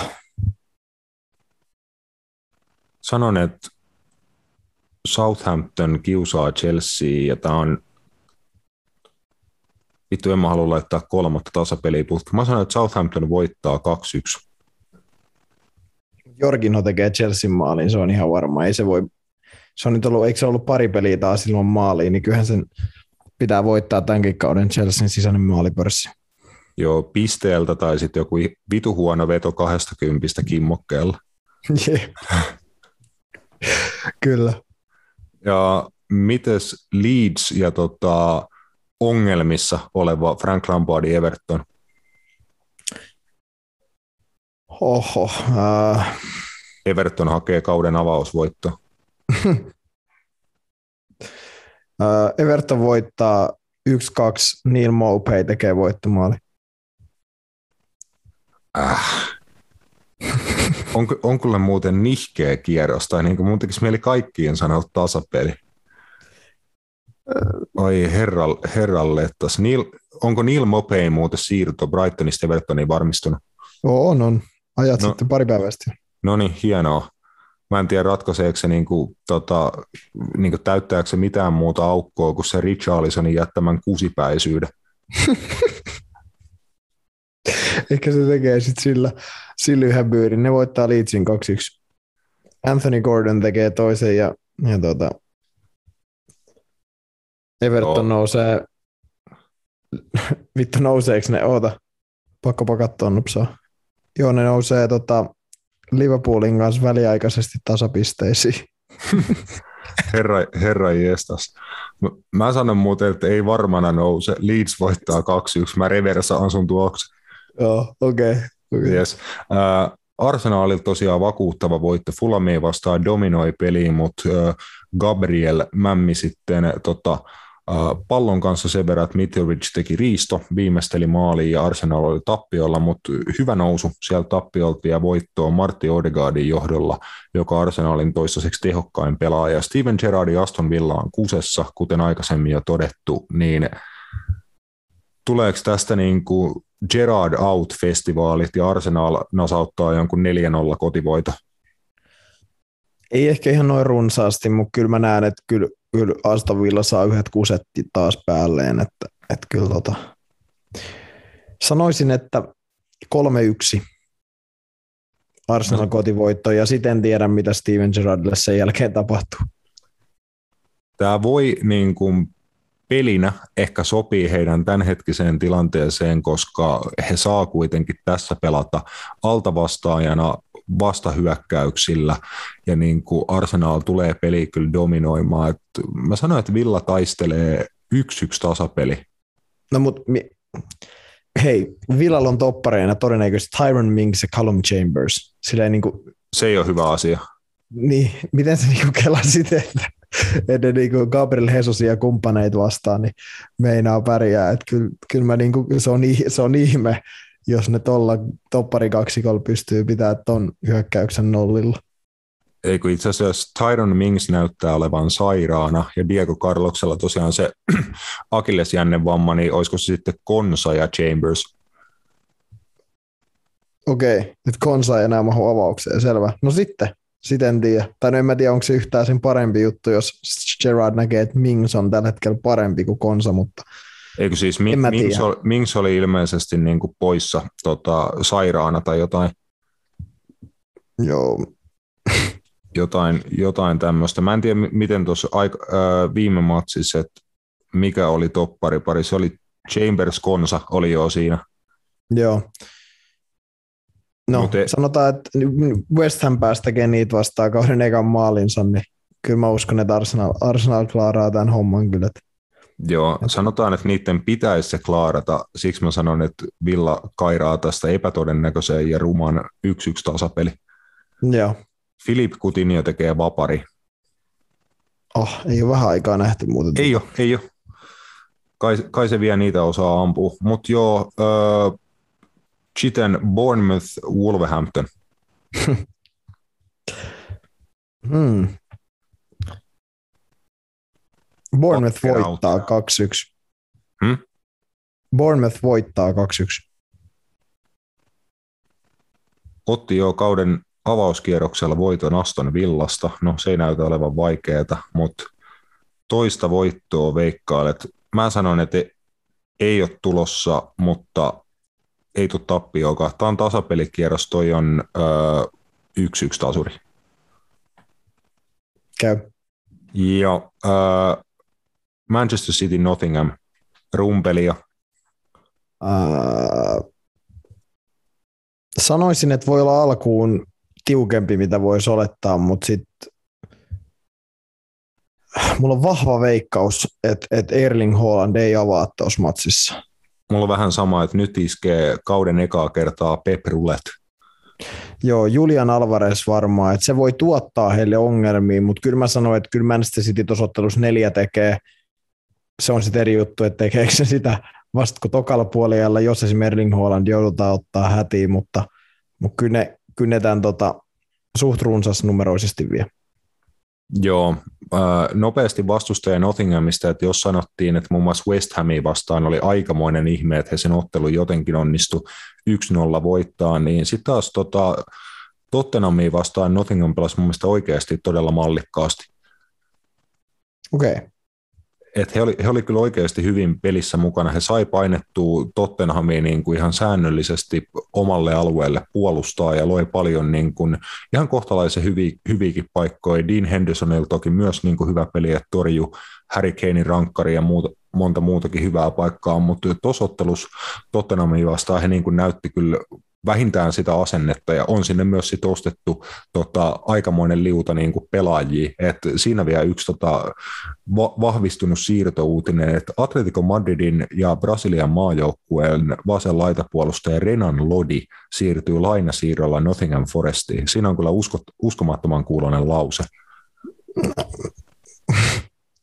Oh, en mä oikein osaa tuohon sanoa mitään, mikä tuossa oli niinku homman takana. Et Tottingham Forest hommas kolme vasent pakkia tässä siirtoikkunassa. On Harry Toffolo, Omar Richardson ja Renan Lodi.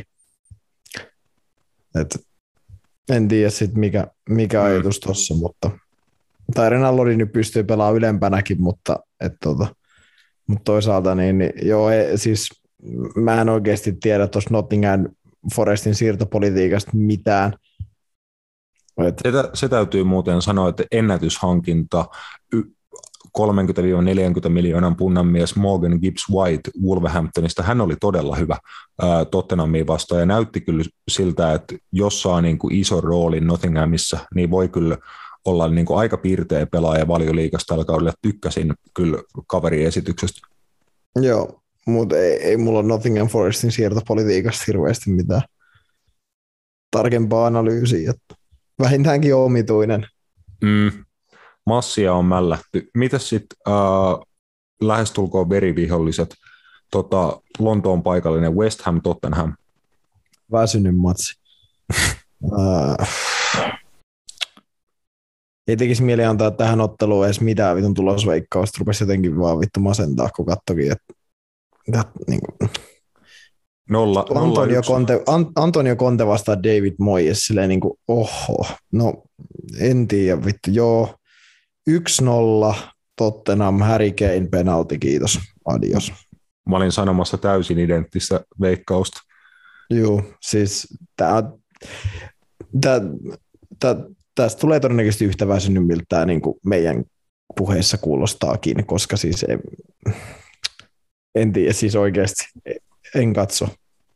Okei, okay, äh, loppusuoralla tota, Liverpool Newcastle, Liverpoolilla, Liverpoolilla tosiaan Hurlum hei avausvoitto Bournemouthia vastaan. Newcastlella saattaa olla poissa Bruno Gimares, Alan Saint Maximan ja Callum Wilson. Sen lisäksi, että tosiaan John Joe Shelby ja Emil Kraft on poissa, mutta isoja poissaoloja Newcastlelle niin vaikeuttaa kyllä vierasreissua Anfieldillä, mikä muuten olisi ehkä heille ollut ihan otolliseen aikaan. Ajallan kuoli heti no viime... Siis se, eikö tämä maali vielä Wolverhamptonin vastaan, niin missä vaiheessa on sitten niinku joutunut johonkin fysiopedille? Öö, otettu yhdeksännellä lisäminuutilla vaihto. Naisu. No se on sitten mennyt ihan nappiin. Uh, näissä peleissä mun mielestä Stanfieldilla on ollut viime vuosina se teema, että Newcastle tekee enää alussa maali.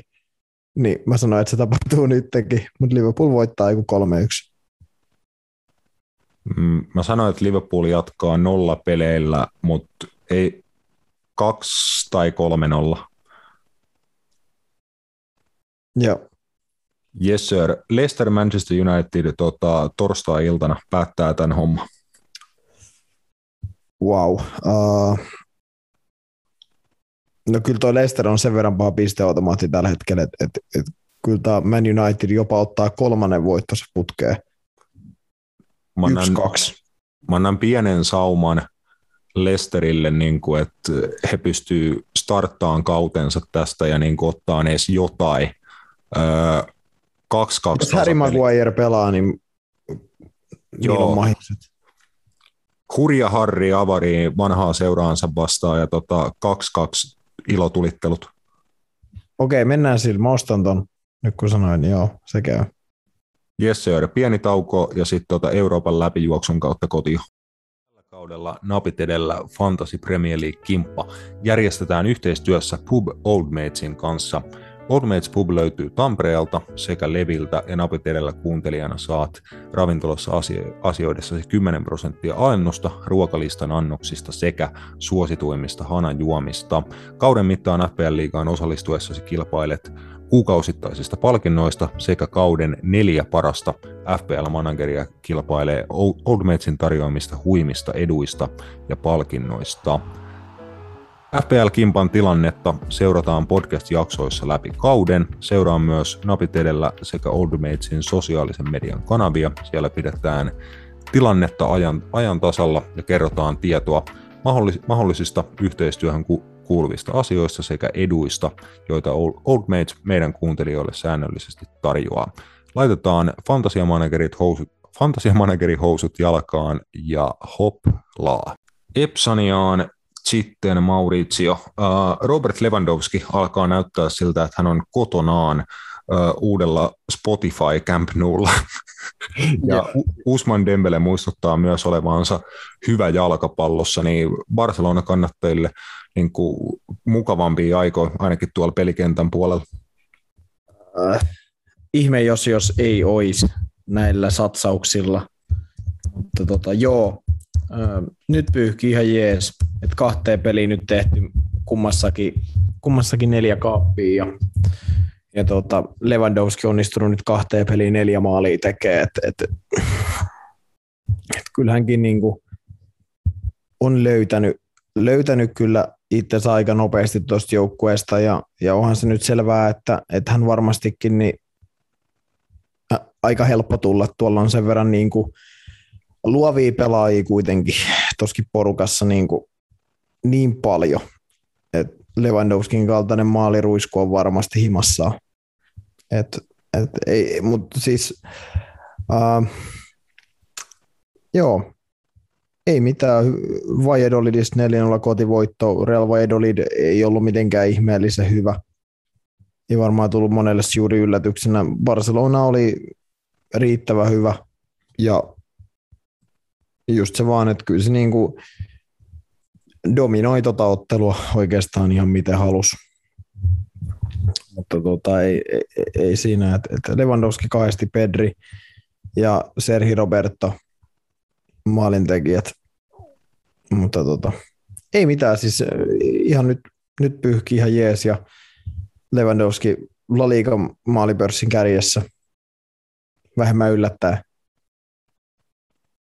Joo, oli aika tyypillisen näköistä pelaamista Lewandowskilta, että siihen mihin Bayernissa totuttu, että tietenkin niin hänen se erikoisosaaminen, että kuinka tappava ja superlaadukas on siellä rangaistusalueella ja viimeistelyvaiheessa, mutta muutenkin se pelaaminen siellä hyökkäyskolmanneksella, että eihän paljon niin kuin vääriä tai huonoja tekoja pelissä teet. Kosketukset palloon on todella täsmällisiä, kroppaa käyttää mestarillisesti esim. suojaamiseen ja monesti pystyy niin kuin siinä, että ottaa pallo haltuun, antaa hyvän syötö, jatkaa oman liikkeen, niin jos ei itse saa palloa sinne viimeisteltäväksi, niin vähintään avaa sitten tilaa muille. Et muun muassa Usman Dembelen kanssa homma näyttää niin kuin mukavasti pyörivä. Äh, joo, joo, ja Usman Dembele nyt on ollut koko tämän vuoden 2022 niin mun mielestä tosi ilmiömäinen, että, että kunnostautunut näiden maalisyöttöjen antajana. Ja siinähän on hyvä. Siinähän on hyvä, ja, ja kyllä mä niin otan, otan että, että kyllä tämä on niin kuin, myös, että kyllä, kyllä Robert Lewandowski, mä, mä, mä, luotan siihen, että hän voittaa tuolla La Ligan maalikuninkuuden ja Barcelona sitten sen siivittävänä koko mestaruuden, että, että tota, ky, kyllä mä näen, että, että toi homma vielä tuosta kehittyy, tuosta saadaan vielä niin kuin muutama pelaaja parempaa tikkiä, Ansu Fatit, kumppanit, niin, niin on tuossa niin kyllä, kyllä hurja nippu ja, ja tietenkin sitten sitten mestariliikan puolella varmasti, varmasti Robertilla on kova, kova nälkä myös entistä seuraansa vastaan tehdä maaleja. Mm. Toi oli tosiaan sunnuntai-iltana, sunnuntai-iltana myöskin Real Madrid voitti jalkapalloottelun Barcelonassa, toki Barcelonan kaupungissa siis Espanja oli vieraana, että tota, yksi yksi kolme lukemin Realille sieltä voitto takatasku, että aika tuttuu, tahtuu Real Madrid laatuu, että Vinicius Junior tota, kertaalle ja Karin Benzema kahteen kertaan. Ää, Aurelien Chuamenilta hieno läpisyöttö Vinisiuksen otteluavausmaaliin, sitten Joselulta tasotusmaali ja ottelun loppupuolelle Benzema takatolpalta Rodrigon keskityksestä ja vielä sitten Benzemaalle kymmenennellä lisäaikaminuutilla tota, vapaa-potkuosuma, kun Espanjolin maalivahti oli ajettu vartarkastuksen jälkeen suoralla punaisella suihkuun ja kenttäpelaaja otti sitten hanskat ja maalivahdin paidan vikan tilanteen ajaksi. Ja en muista kaverin nimeä, kuka niihin torjunta töihin siinä joutui, mutta sai ainakin semmoisen merkinnän uralleen, että Karin Benzema on tehnyt häntä vastaan maalin vapaa-potkusta. Joo, sitäkään hirveän usein kyllä näe, että Karin Benzema on vapaa-potku edes laukois, mutta tota, sieltä oli Toni Kroos, Toni Kroos tullut jo muun muassa pois, pois sitten, mutta tota, joo, Real Madridin Casemiron jälkeen aika, aika startannut ihan hyvin on Chuamenin kanssa, että nyt kaksi ottelua ja kaksi hyvää voittoa tota, niin Espanjasta kuin Seltasta, että nollapeleihän ei ole tullut, mutta eipä Real Madrid nyt ole, tai jos Real Madridiin nyt vaikka viime kaudellakin katsoi, niin tuo puolustaminen ei todellakaan ole heidän vahvuus aina. Et, et kyllä, heille, kyllä heitä vastaa paikoille pääsee, pääsee, että se on eri juttu sitten tehdäänkö niistä, mutta tota, joo. Ää, Espanjolilla, Espanjolilla 36 pinnan pallohallinnalla 15 maalintekoyritystä. Kyllä, kyllä, että se just, että ei, ei, ei toi niinku, on haavoitettavissa Real Madrid, sen tietää kaikki, mutta tutut miehet ratkaisee heille noin matsit ja, ja se on, se on niin kuin sanoit, taattuu Real Madridiin, että, että se mikä on tietenkin nyt edelleen niin kuin mun mielestä surullista, että kun katsoo heilläkin neljä vaihtoa, sieltä tuli kentälle Rodrigo Gamavingas, jopa Dani Ceballos ja Dani mutta se, että, että, että miksei Eden Hazard, mitä, niin kuin, mä, en oikeasti, mä en oikeasti voi käsittää, että et, tai kun hänestäkin puhuttiin ennen kauden alkuun, että hän on paremmassa kunnossa kuin koskaan, ja, ja Kanselotti oli sitä mieltä kanssa, vaan silleen, että no miksei ei sit pelaa yhtään. Et, kyllä niin kuin jos Eden Hazard olisi edes, niin kuin sanotaan 80 pinnaa siitä kunnosta, missä hän on parhaimmillaan ollut, niin kyllähän tuolla Real Madridissa niin se satana vaihosta tulisi kentällä. Et, et, kyllä täytyy sanoa, että on niin kuin surullista katsoa, että oikeasti Dani Ceballos pelaa tuolla enemmän kuin Eden Hazard. Siis, mut, nämä on näitä Real Madrid-juttuja. Kyllä, tu- tulokset kuitenkin toistaiseksi hallitsevalla Espanja ja Euroopan mestarilla skulaa ihan mukavasti. Villarealille 0-0 tasuri Hetafen kanssa ja Sevillalle äh, jälleen tappio ja pistemenetys tällä kertaa äh, Almeria vieraana. Äh, ei yllätä. Tavallaan Almeria mä kehuin jo heidän esityksestään Real Madridin vastaan, että oli tosi rohkea, pelasi pallollisesti erinomaisesti jalkapalloa. Äh, jatkanut hyvin pitkälti siitä. Sevilla on, niin kuin myös vähän odottelin, niin kusessa. Et, et, mä, heiltä kuitenkin lähti ehkä Laliikan jopa paras topparipari, niin kuin mä melkein voisin sanoa. Et Jules Kunde ja Diego Carlos, niin se on pistänyt aika paljon uusiksi tuolla heidän alakerrassaan ja se kyllä näkyy. Et kyllä sinne omi, omi menee maaleja ja – ja tota, ei ole joo. Jule Lopetekin ryhmällä, niin homma lähtenyt rullaamaan. Että. Jep, tästä jotain lunastusta niille, niille lupauksille tai veikkauksille, että Sevialle vaikea kausi on tulossa, niin siltä näyttää ei vielä avausvoittoa kolmen kierroksen jälkeen tosiaan.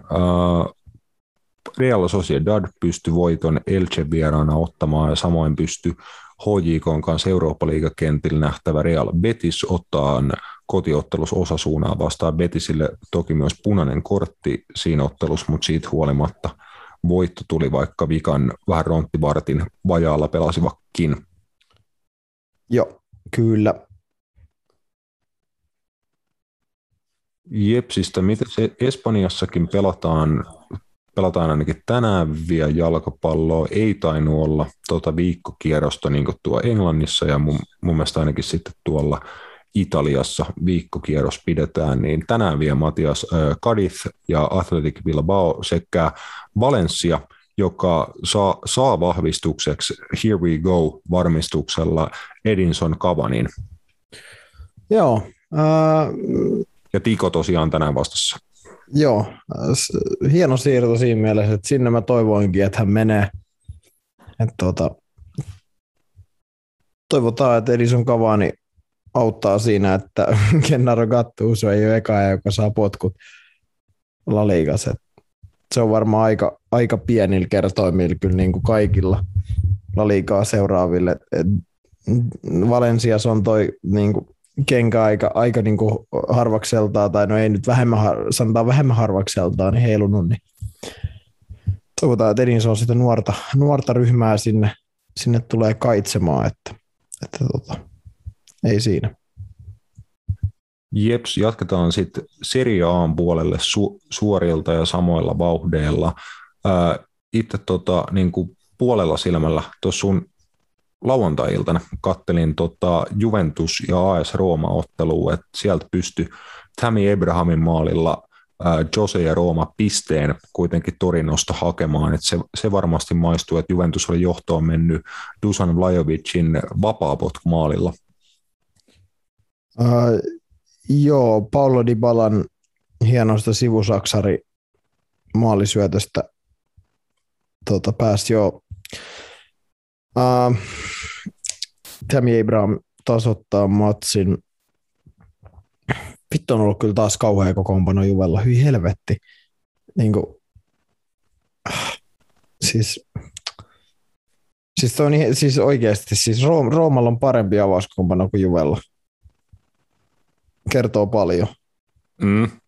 Siis tuo Juventuksen avaus on aivan karse. Toki tuo penk, penkillä nyt on silleen niin jotain pelaajia, Denis Zakaria ei ole sanonut hirveästi pelata, Weston McKenny, Moiski, Narkadius Milik, uh, mutta se, että tuolla Danilo neljän linjassa topparina, Fabio Miretti, nuori jäbä pelaa kymppi paikalla, Filip Kostic, Quadrado, Vlahovic hyökkäyskolmikko.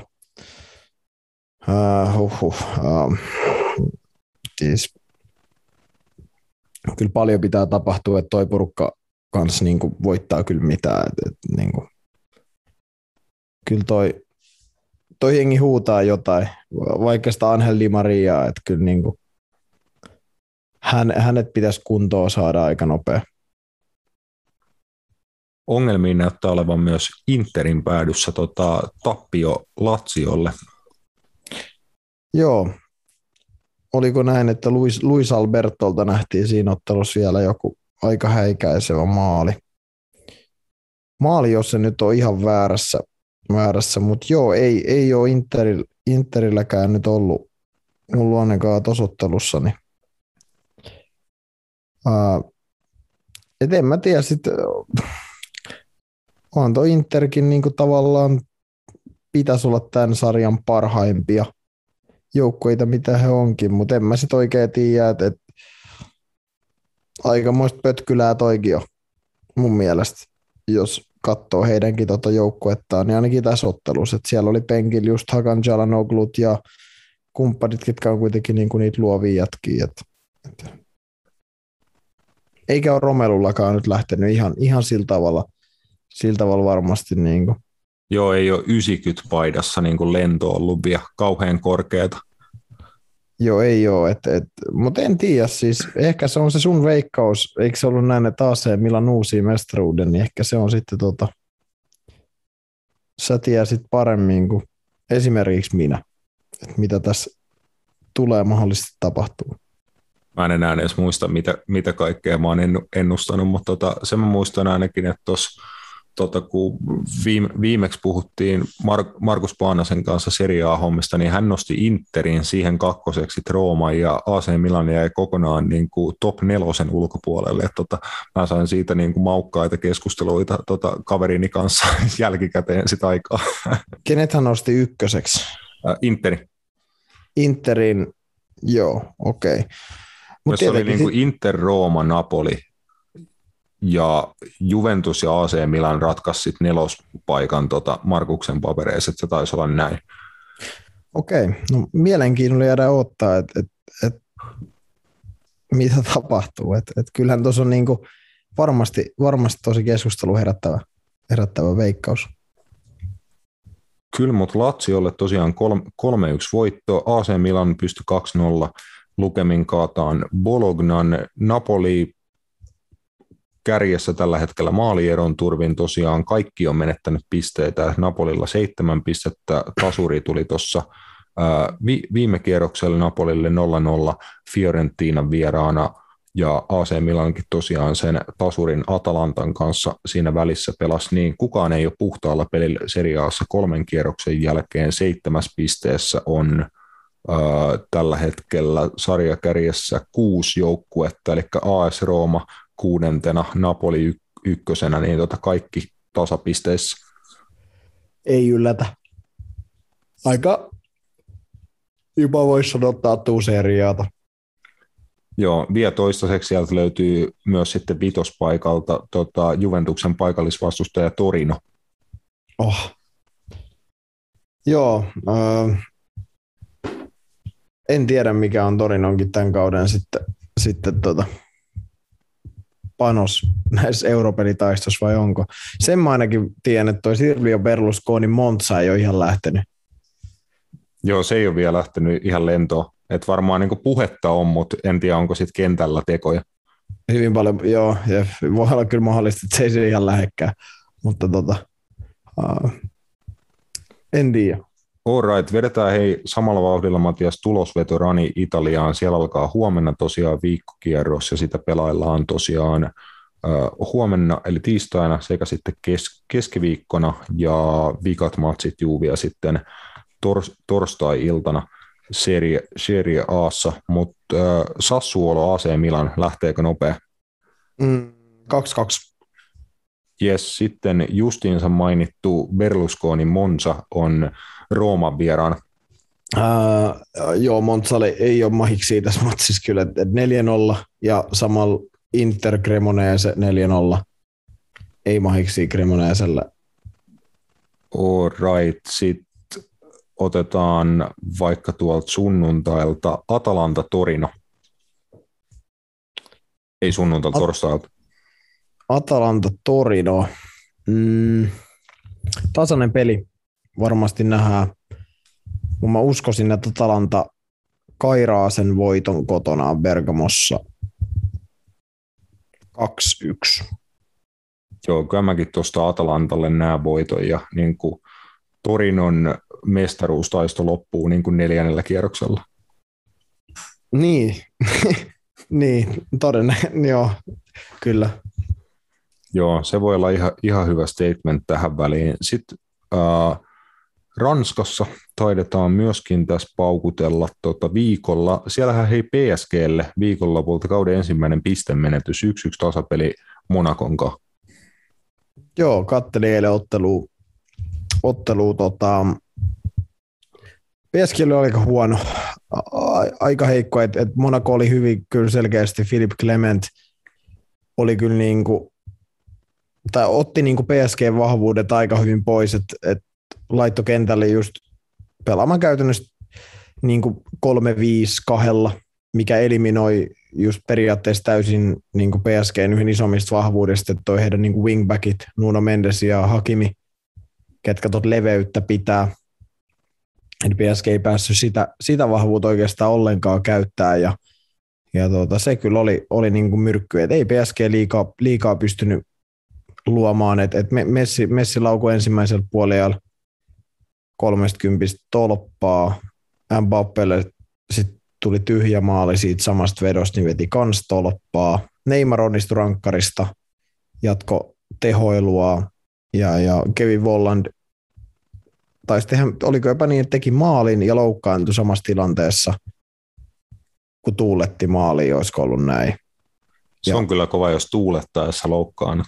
Joo, tai olisiko se niin, että se, kun se laukoi ja se lähti spurttaa, niin sillä meni joku takareisi tai joku, Joo. en mä tiedä. Tämä on nähnyt ainoastaan Daniel Staricin kohdalla.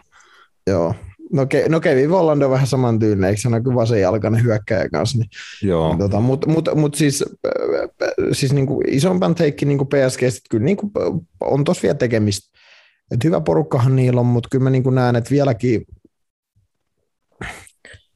No täytyy sanoa, että, tuossa pelissä niin kuin mun mielestä jotenkin niin kuin huomastaa sen, mikä on ehkä just noudattanut puheita, että kyllä niin kuin se, että tuossa PSG kolmikossa niin on tällä hetkellä niin kuin se tilanne, että siinä on yksi pelaaja niin hyvä kuin hän onkin, joka haluaa yrittää periaatteessa aika lailla koko ajan yksin. Ja sitten siinä on kaksi miestä, ketkä pyrkii pelaamaan niin kuin muutenkin. Et, et kyllä niin kuin, ainakin eilisessä matissa, niin kyllä Kylian Mbappeen, niin paljon kuin häntä mäkin olen hekuttanut, niin kyllä niin kuin se, että et koko ajan yritetään laukoa käytännössä ihan mahdottomista paikoista, vaikka voisi syöttää kavereille, Neymarille tai Messille, mutta ei, ei oikeastaan lähde. Et kyllä se, hänestä niin kuin huokuu se, että hän haluaa tehdä maaleja. Ja, ja se niin kuin, kyllä niin kuin ehkä, ehkä jopa niin kuin eilisessä pelissäkin nähtiin, niin sitten vähän, vähän ehkä saattoi olla niin kuin huonokset. Neymar mun mielestä pelasi tosi, tosi hyvän ottelun taas kyllä.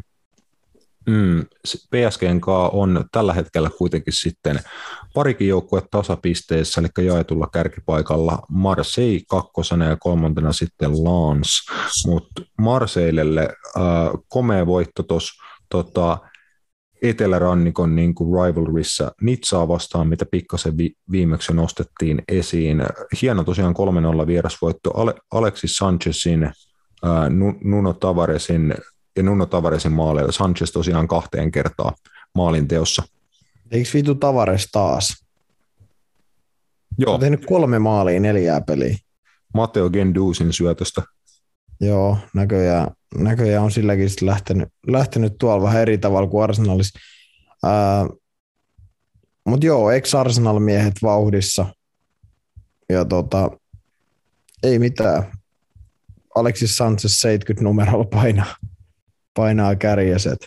Et, tota, en mä tiedä. Tuo on muuten paljonkin noita entisiä Arsenal-miehiä. Siellä on Siad, Kolasinac, Gen, Gendusi ja Sanchez – ja, ja Nuno Tavares. Jef, jef, kyllä.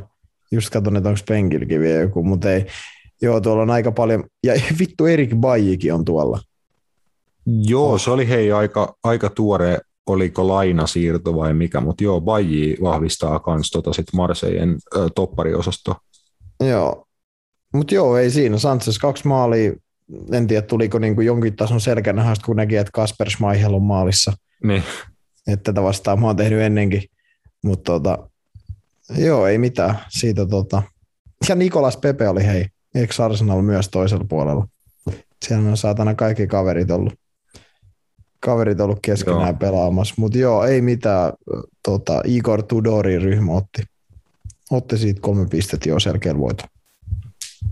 Kyllä, äh, suomalaisuutisia League Anista no, nopsaa, eli Naatan Skyttää ei tällä kaudella enää nähdä tosiaan Tuluusis, kun äh, Naatille tuli lainasiirto. Äh, Norjan pääsarjaa Viking Stavangerin riveihin. Viking tosiaan tällä hetkellä Norjassa pääsarjan kuudentena putos konferenssliigasta playoff-kierroksella, että ei, ei ole europelejä sit siellä, mutta peliaikaa Toulouse laittoi Skytä hakeen Norjasta. Kulma niin kun Toulouse oli tätä aika pitkään niin pitkitellyt, että näki kuitenkin mahdollisuuden Skytällä olla mukana heidän omassa edustusjoukkueessa, mutta ilmeisesti sitten niin Skytän oma tahto, että haluaa niin pelata pelejä tällä kaudella reippaasti, niin voitti sitten sen kannalta, että saa naatti arvokasta pelikokemusta sitten tällä kaudella Norjassa.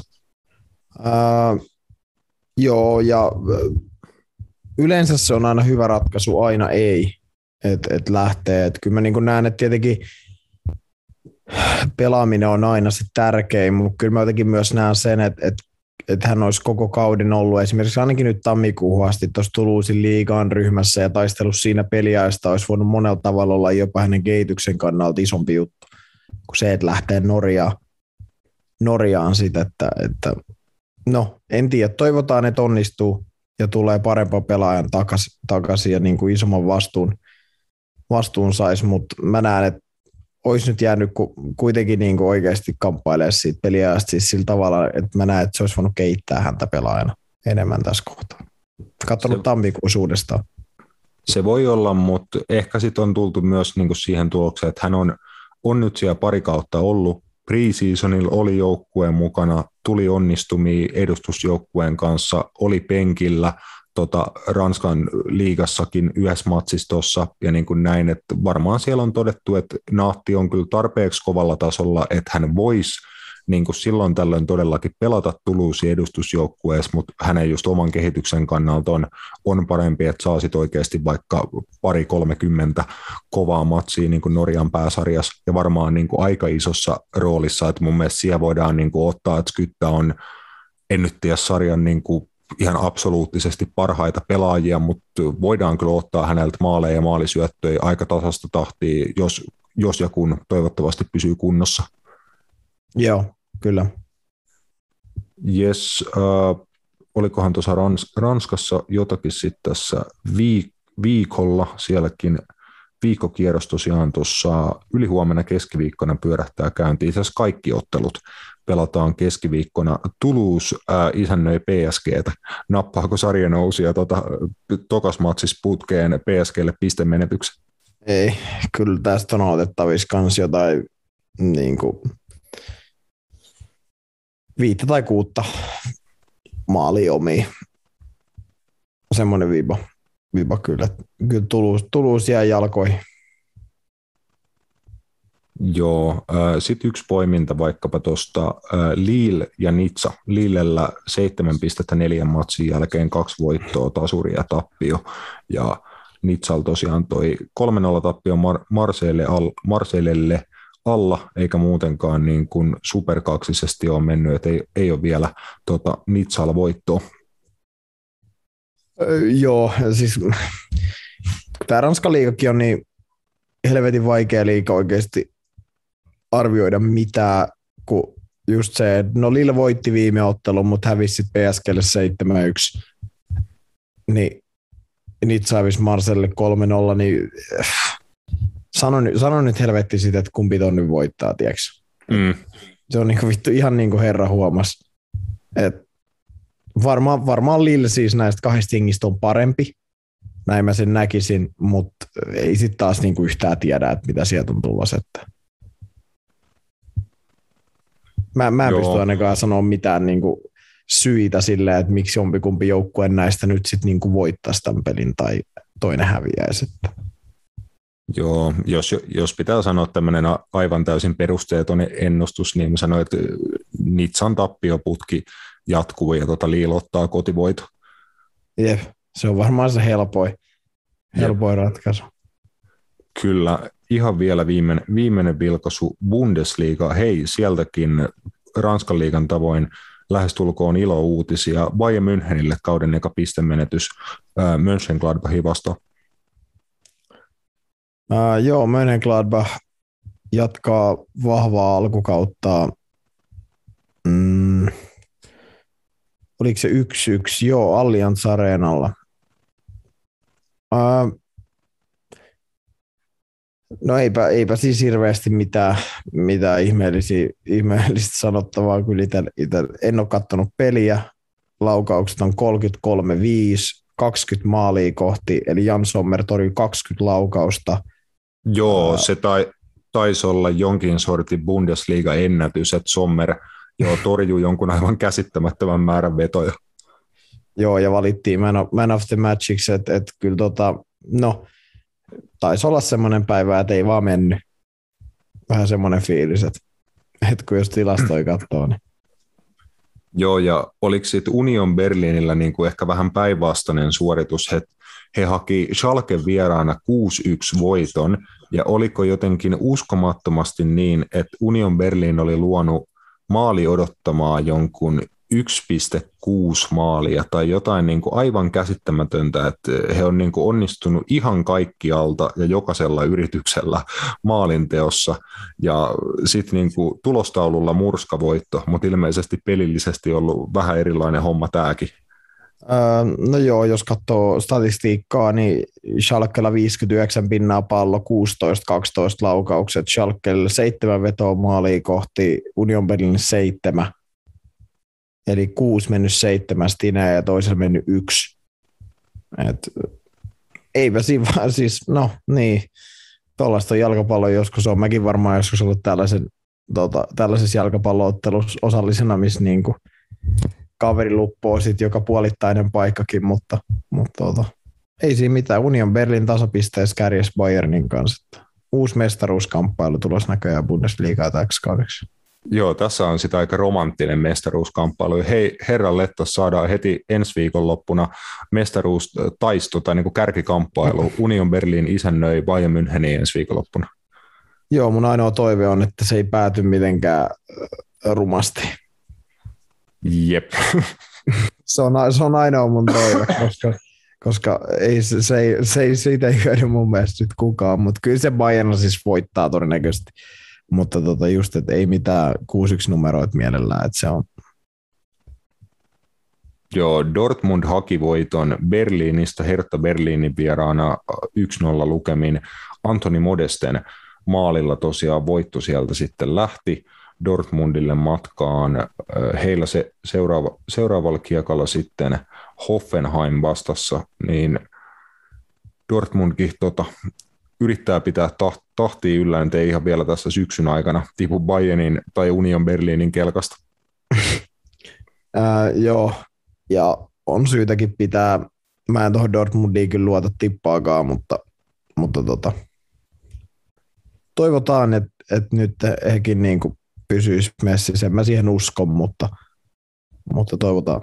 Joo, Hoffenheim kuitenkin kolmella voitolla on siinä Dortmundin kanssa tasapisteissä parempi maaliero vielä. Samoin tekee Freiburg, jolla viime kaudellakin tosiaan yllättävä hyvä kausi, niin siellä, siellä on taas ihan piirteitä liikehdintä tuolla Bundesliigan sarj- sarjataulukossa ainakin näin, näin niin kuin alkukaudesta. RB Leipzigille Matias kauden eka voitto, se tuli Niko Kovacin Wolfsburgista 2-0 kotikentällä, niin heillekin kausi niin kuin orastavasti siitä, siitä käyntiin. Oliko Christopher Enkunku rankkarilta ja sama mies sitten vielä 90 kohdalla toistamiseen.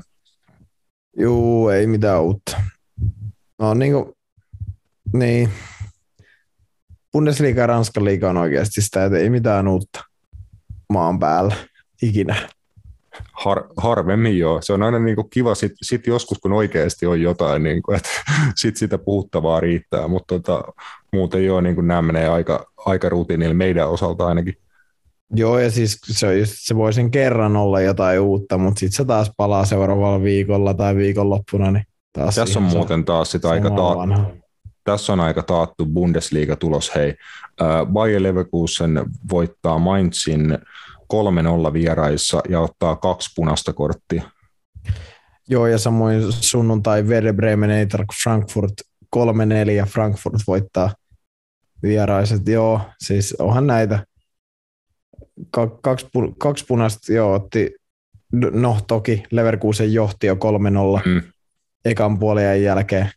Et, ja otti tokalla puolella sitten viikalle Vartille kaksi punasta, mutta joo, eipä, eipä siis Bundesliga on ha, hauska sarja, koska mä, mä edelleen, edelleen palaan siis siihen, että kun mun mielestä ää, esim. Espanjan La Ligassa puolustamisen taso on välillä ihan hirveät kurapaskaa, mutta se, että jos Robert Lewandowski tulee tonne ja sanoo, että ekan matsin jälkeen hän oli yllättynyt, kuin hyvin Rajo on puolustajat puolusti. Sitten mä olin silleen, että niin kuin, mihin sä oot tottunut? Silleen, niin kuin, että et, niin kuin sä taisit, jos Bundesliigassa vaan puolustajat juoksee. Jep, ne vaan, ju, ne vaan juoksee kotia kohti ja yrittää siinä niin kuin vauhdista jotain. Jep, kun siis se, siis se on oikeasti ihan välillä siis Saksan Bundesliigassa. Mä ihmettelen sitä, että paljon hyviä nuoria toppareita, mutta sitten jotenkin se on niin kuin, välillä semmoista ihan päätöntä sekoilua, se, se puolustaminen. Että tulee just jotain helvetin saatanan niin kuin, niin kuin, että, että no, noustaan, tiedätkö, just Werder Bremen nousee vikal kolmelle minuutilla, niin 2-0 tappiosta 3-2 voittoa, jotain siis niin kuin ihan ihme settejä, niin en mä tiedä, Bundesliga on hauska sarja. Pitäisi joskus meidän ottaa joku Bundesliga, oikeasti semmoinen, niin kuin, no, meillä oli Johanna Nordling haastat, haastattelussa, mutta tota, hän voi olla itse asiassa eri mieltä varmaan näistä jutuista, me puhutaan täällä, mutta, mutta olisi niin kuin hauska joskus, joka, joka on niin kuin Bundesliga-ihminen niin kuin fanina, tai katsojana, niin olisi kiva niin kuin keskustella hänen kanssaan tästä, että, että, että näkeekö hän niin kuin asiat samalla tavalla, koska, koska mun mielestä Bundesliga on siinä mielessä tosi hauska sarja, että just tämmöiset, niin kuin, no viihdearvoltaan voi olla Euroopan niin kuin kovi. Joo. Jos, jos, et, sitä just, mutta just tämmöisiä matseja, tiedätkö, että voitat 6-1 ja sun XG on joku 1,4 ja kaveri, joka teki yhden maalin, se on joku 2,5. Ei tapahdu missään muualla kuin Bundesliigassa. Jep, että sitä taidettiin nostaa just kauden alla ennakoissa ja niin kuin siinä, että Bundesliigan niin kuin maali tai viime kaudellakin oli reilu kolme maalia per, per matsi niin kuin keskiarvolta ottelussa, että maaleja kyllä tulee, tulee Saksan kentillä. Ilves-kissat Bundesliigaa. Joo, niin Ilves-kissoilla olisi kyllä niin kuin Bundesliga-potentiaali peli, pelityylin puolesta ainakin joo. Jep, että joka pelissä voi sen pari ottaa omiin ja sitten tehdä itse neljä. Joo, mä just taas tässä viime, viime viikolla itse asiassa äh, selostin kaksi matsia miesten kakkosen B-lohkossa, että yksi keskiviikkona ja yksi tosiaan tosi eilen sunnuntaina, niin arvaa ihan huviksesta paljon tuli kahdessa maalissa yhteensä, tai kahdessa matsissa yhteensä maaleja. Ilves-kissojen pelissä. Kissat Kaapo ja Tampere United Grankulla IFK. Varmaan ihan vitusti. Se on mun vastaus. 16. Se on aika paljon. Moneen matsiin, neli, kolme. Kahteen matsiin siis. Oho, no se on jo ihan hyvin. Mä kattelin itse asiassa eilen, niin oliko jopa, pitääkö paikkansa, että Ilves Kissat oli jatsiakin vastaan kaksi tappiolla, mutta nousi 4-2 voitto. Kyllä, sieltä tosiaan kärkikamppailussa niin kuin bravuurivoitto. Yes. Joo, se on meidän otsikko, että Ilves Kissat Bundesligaa. Se on niin oikeasti silleen, että pitäisi saada semmoinen niin siirto vaan, että ne vois mennä tota, ne sopisi niin täysin siihen profiiliin, mitä Bundesliigassa haetaan seuraalta. Te osaatte tehdä maaleja, mutta te osaatte myös päästää maaleja. Se on silleen, muuten sä et saa pelaa Bundesliigassa. Jep, ja sit, siihen kyllä veikkaan, että Mikko Innan, eli Ilveskissojen päävalmentaja, olisi suosittu mies, kun hän on ihan niin kuin todennutkin, että mieluummin tosiaan tehdä, tehdä maaleja, kun nyhjätään 1-0. Niin, se on, näin se menee, mutta ei mitään, siis Bundesliigalle kaikki kunnia siitä, paljon hyviä pelaajia ja viihdyttävä sarja, mutta tota, siellä on aina nämä tietynlaiset omat, omat puutteensa ehkä. Jeps, mutta me ollaan hei Matias tämän, tämän päivän osalta vihdoinkin maalissa aika, aika pitkät rallittelut, mutta eipä, eipä se auta, pitää takoa, kun rauta on kuumaa ja jalkapalloa tosiaan pelataan niin kuin harva se päivä, niin juttuahan riittää. Ää, seuraavan kertaan jää sitten tosiaan ensimmäisen kuukauden managerin paljastaminen napit edellä X Old Mates Pub FPL-liigassa. Sitten on tietenkin viikonlopun ennakointia ja mitä, mitä kaikkea mukavaa. Ensi viikolla tosiaan sitten jo Mestarien liigaa, Eurooppa-liigaa ja muuta mukavaa. Kiitos Matias, kiitos kaikki ja heissuli hei.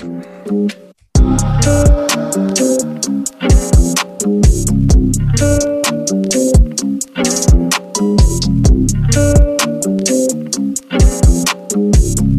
Thank you.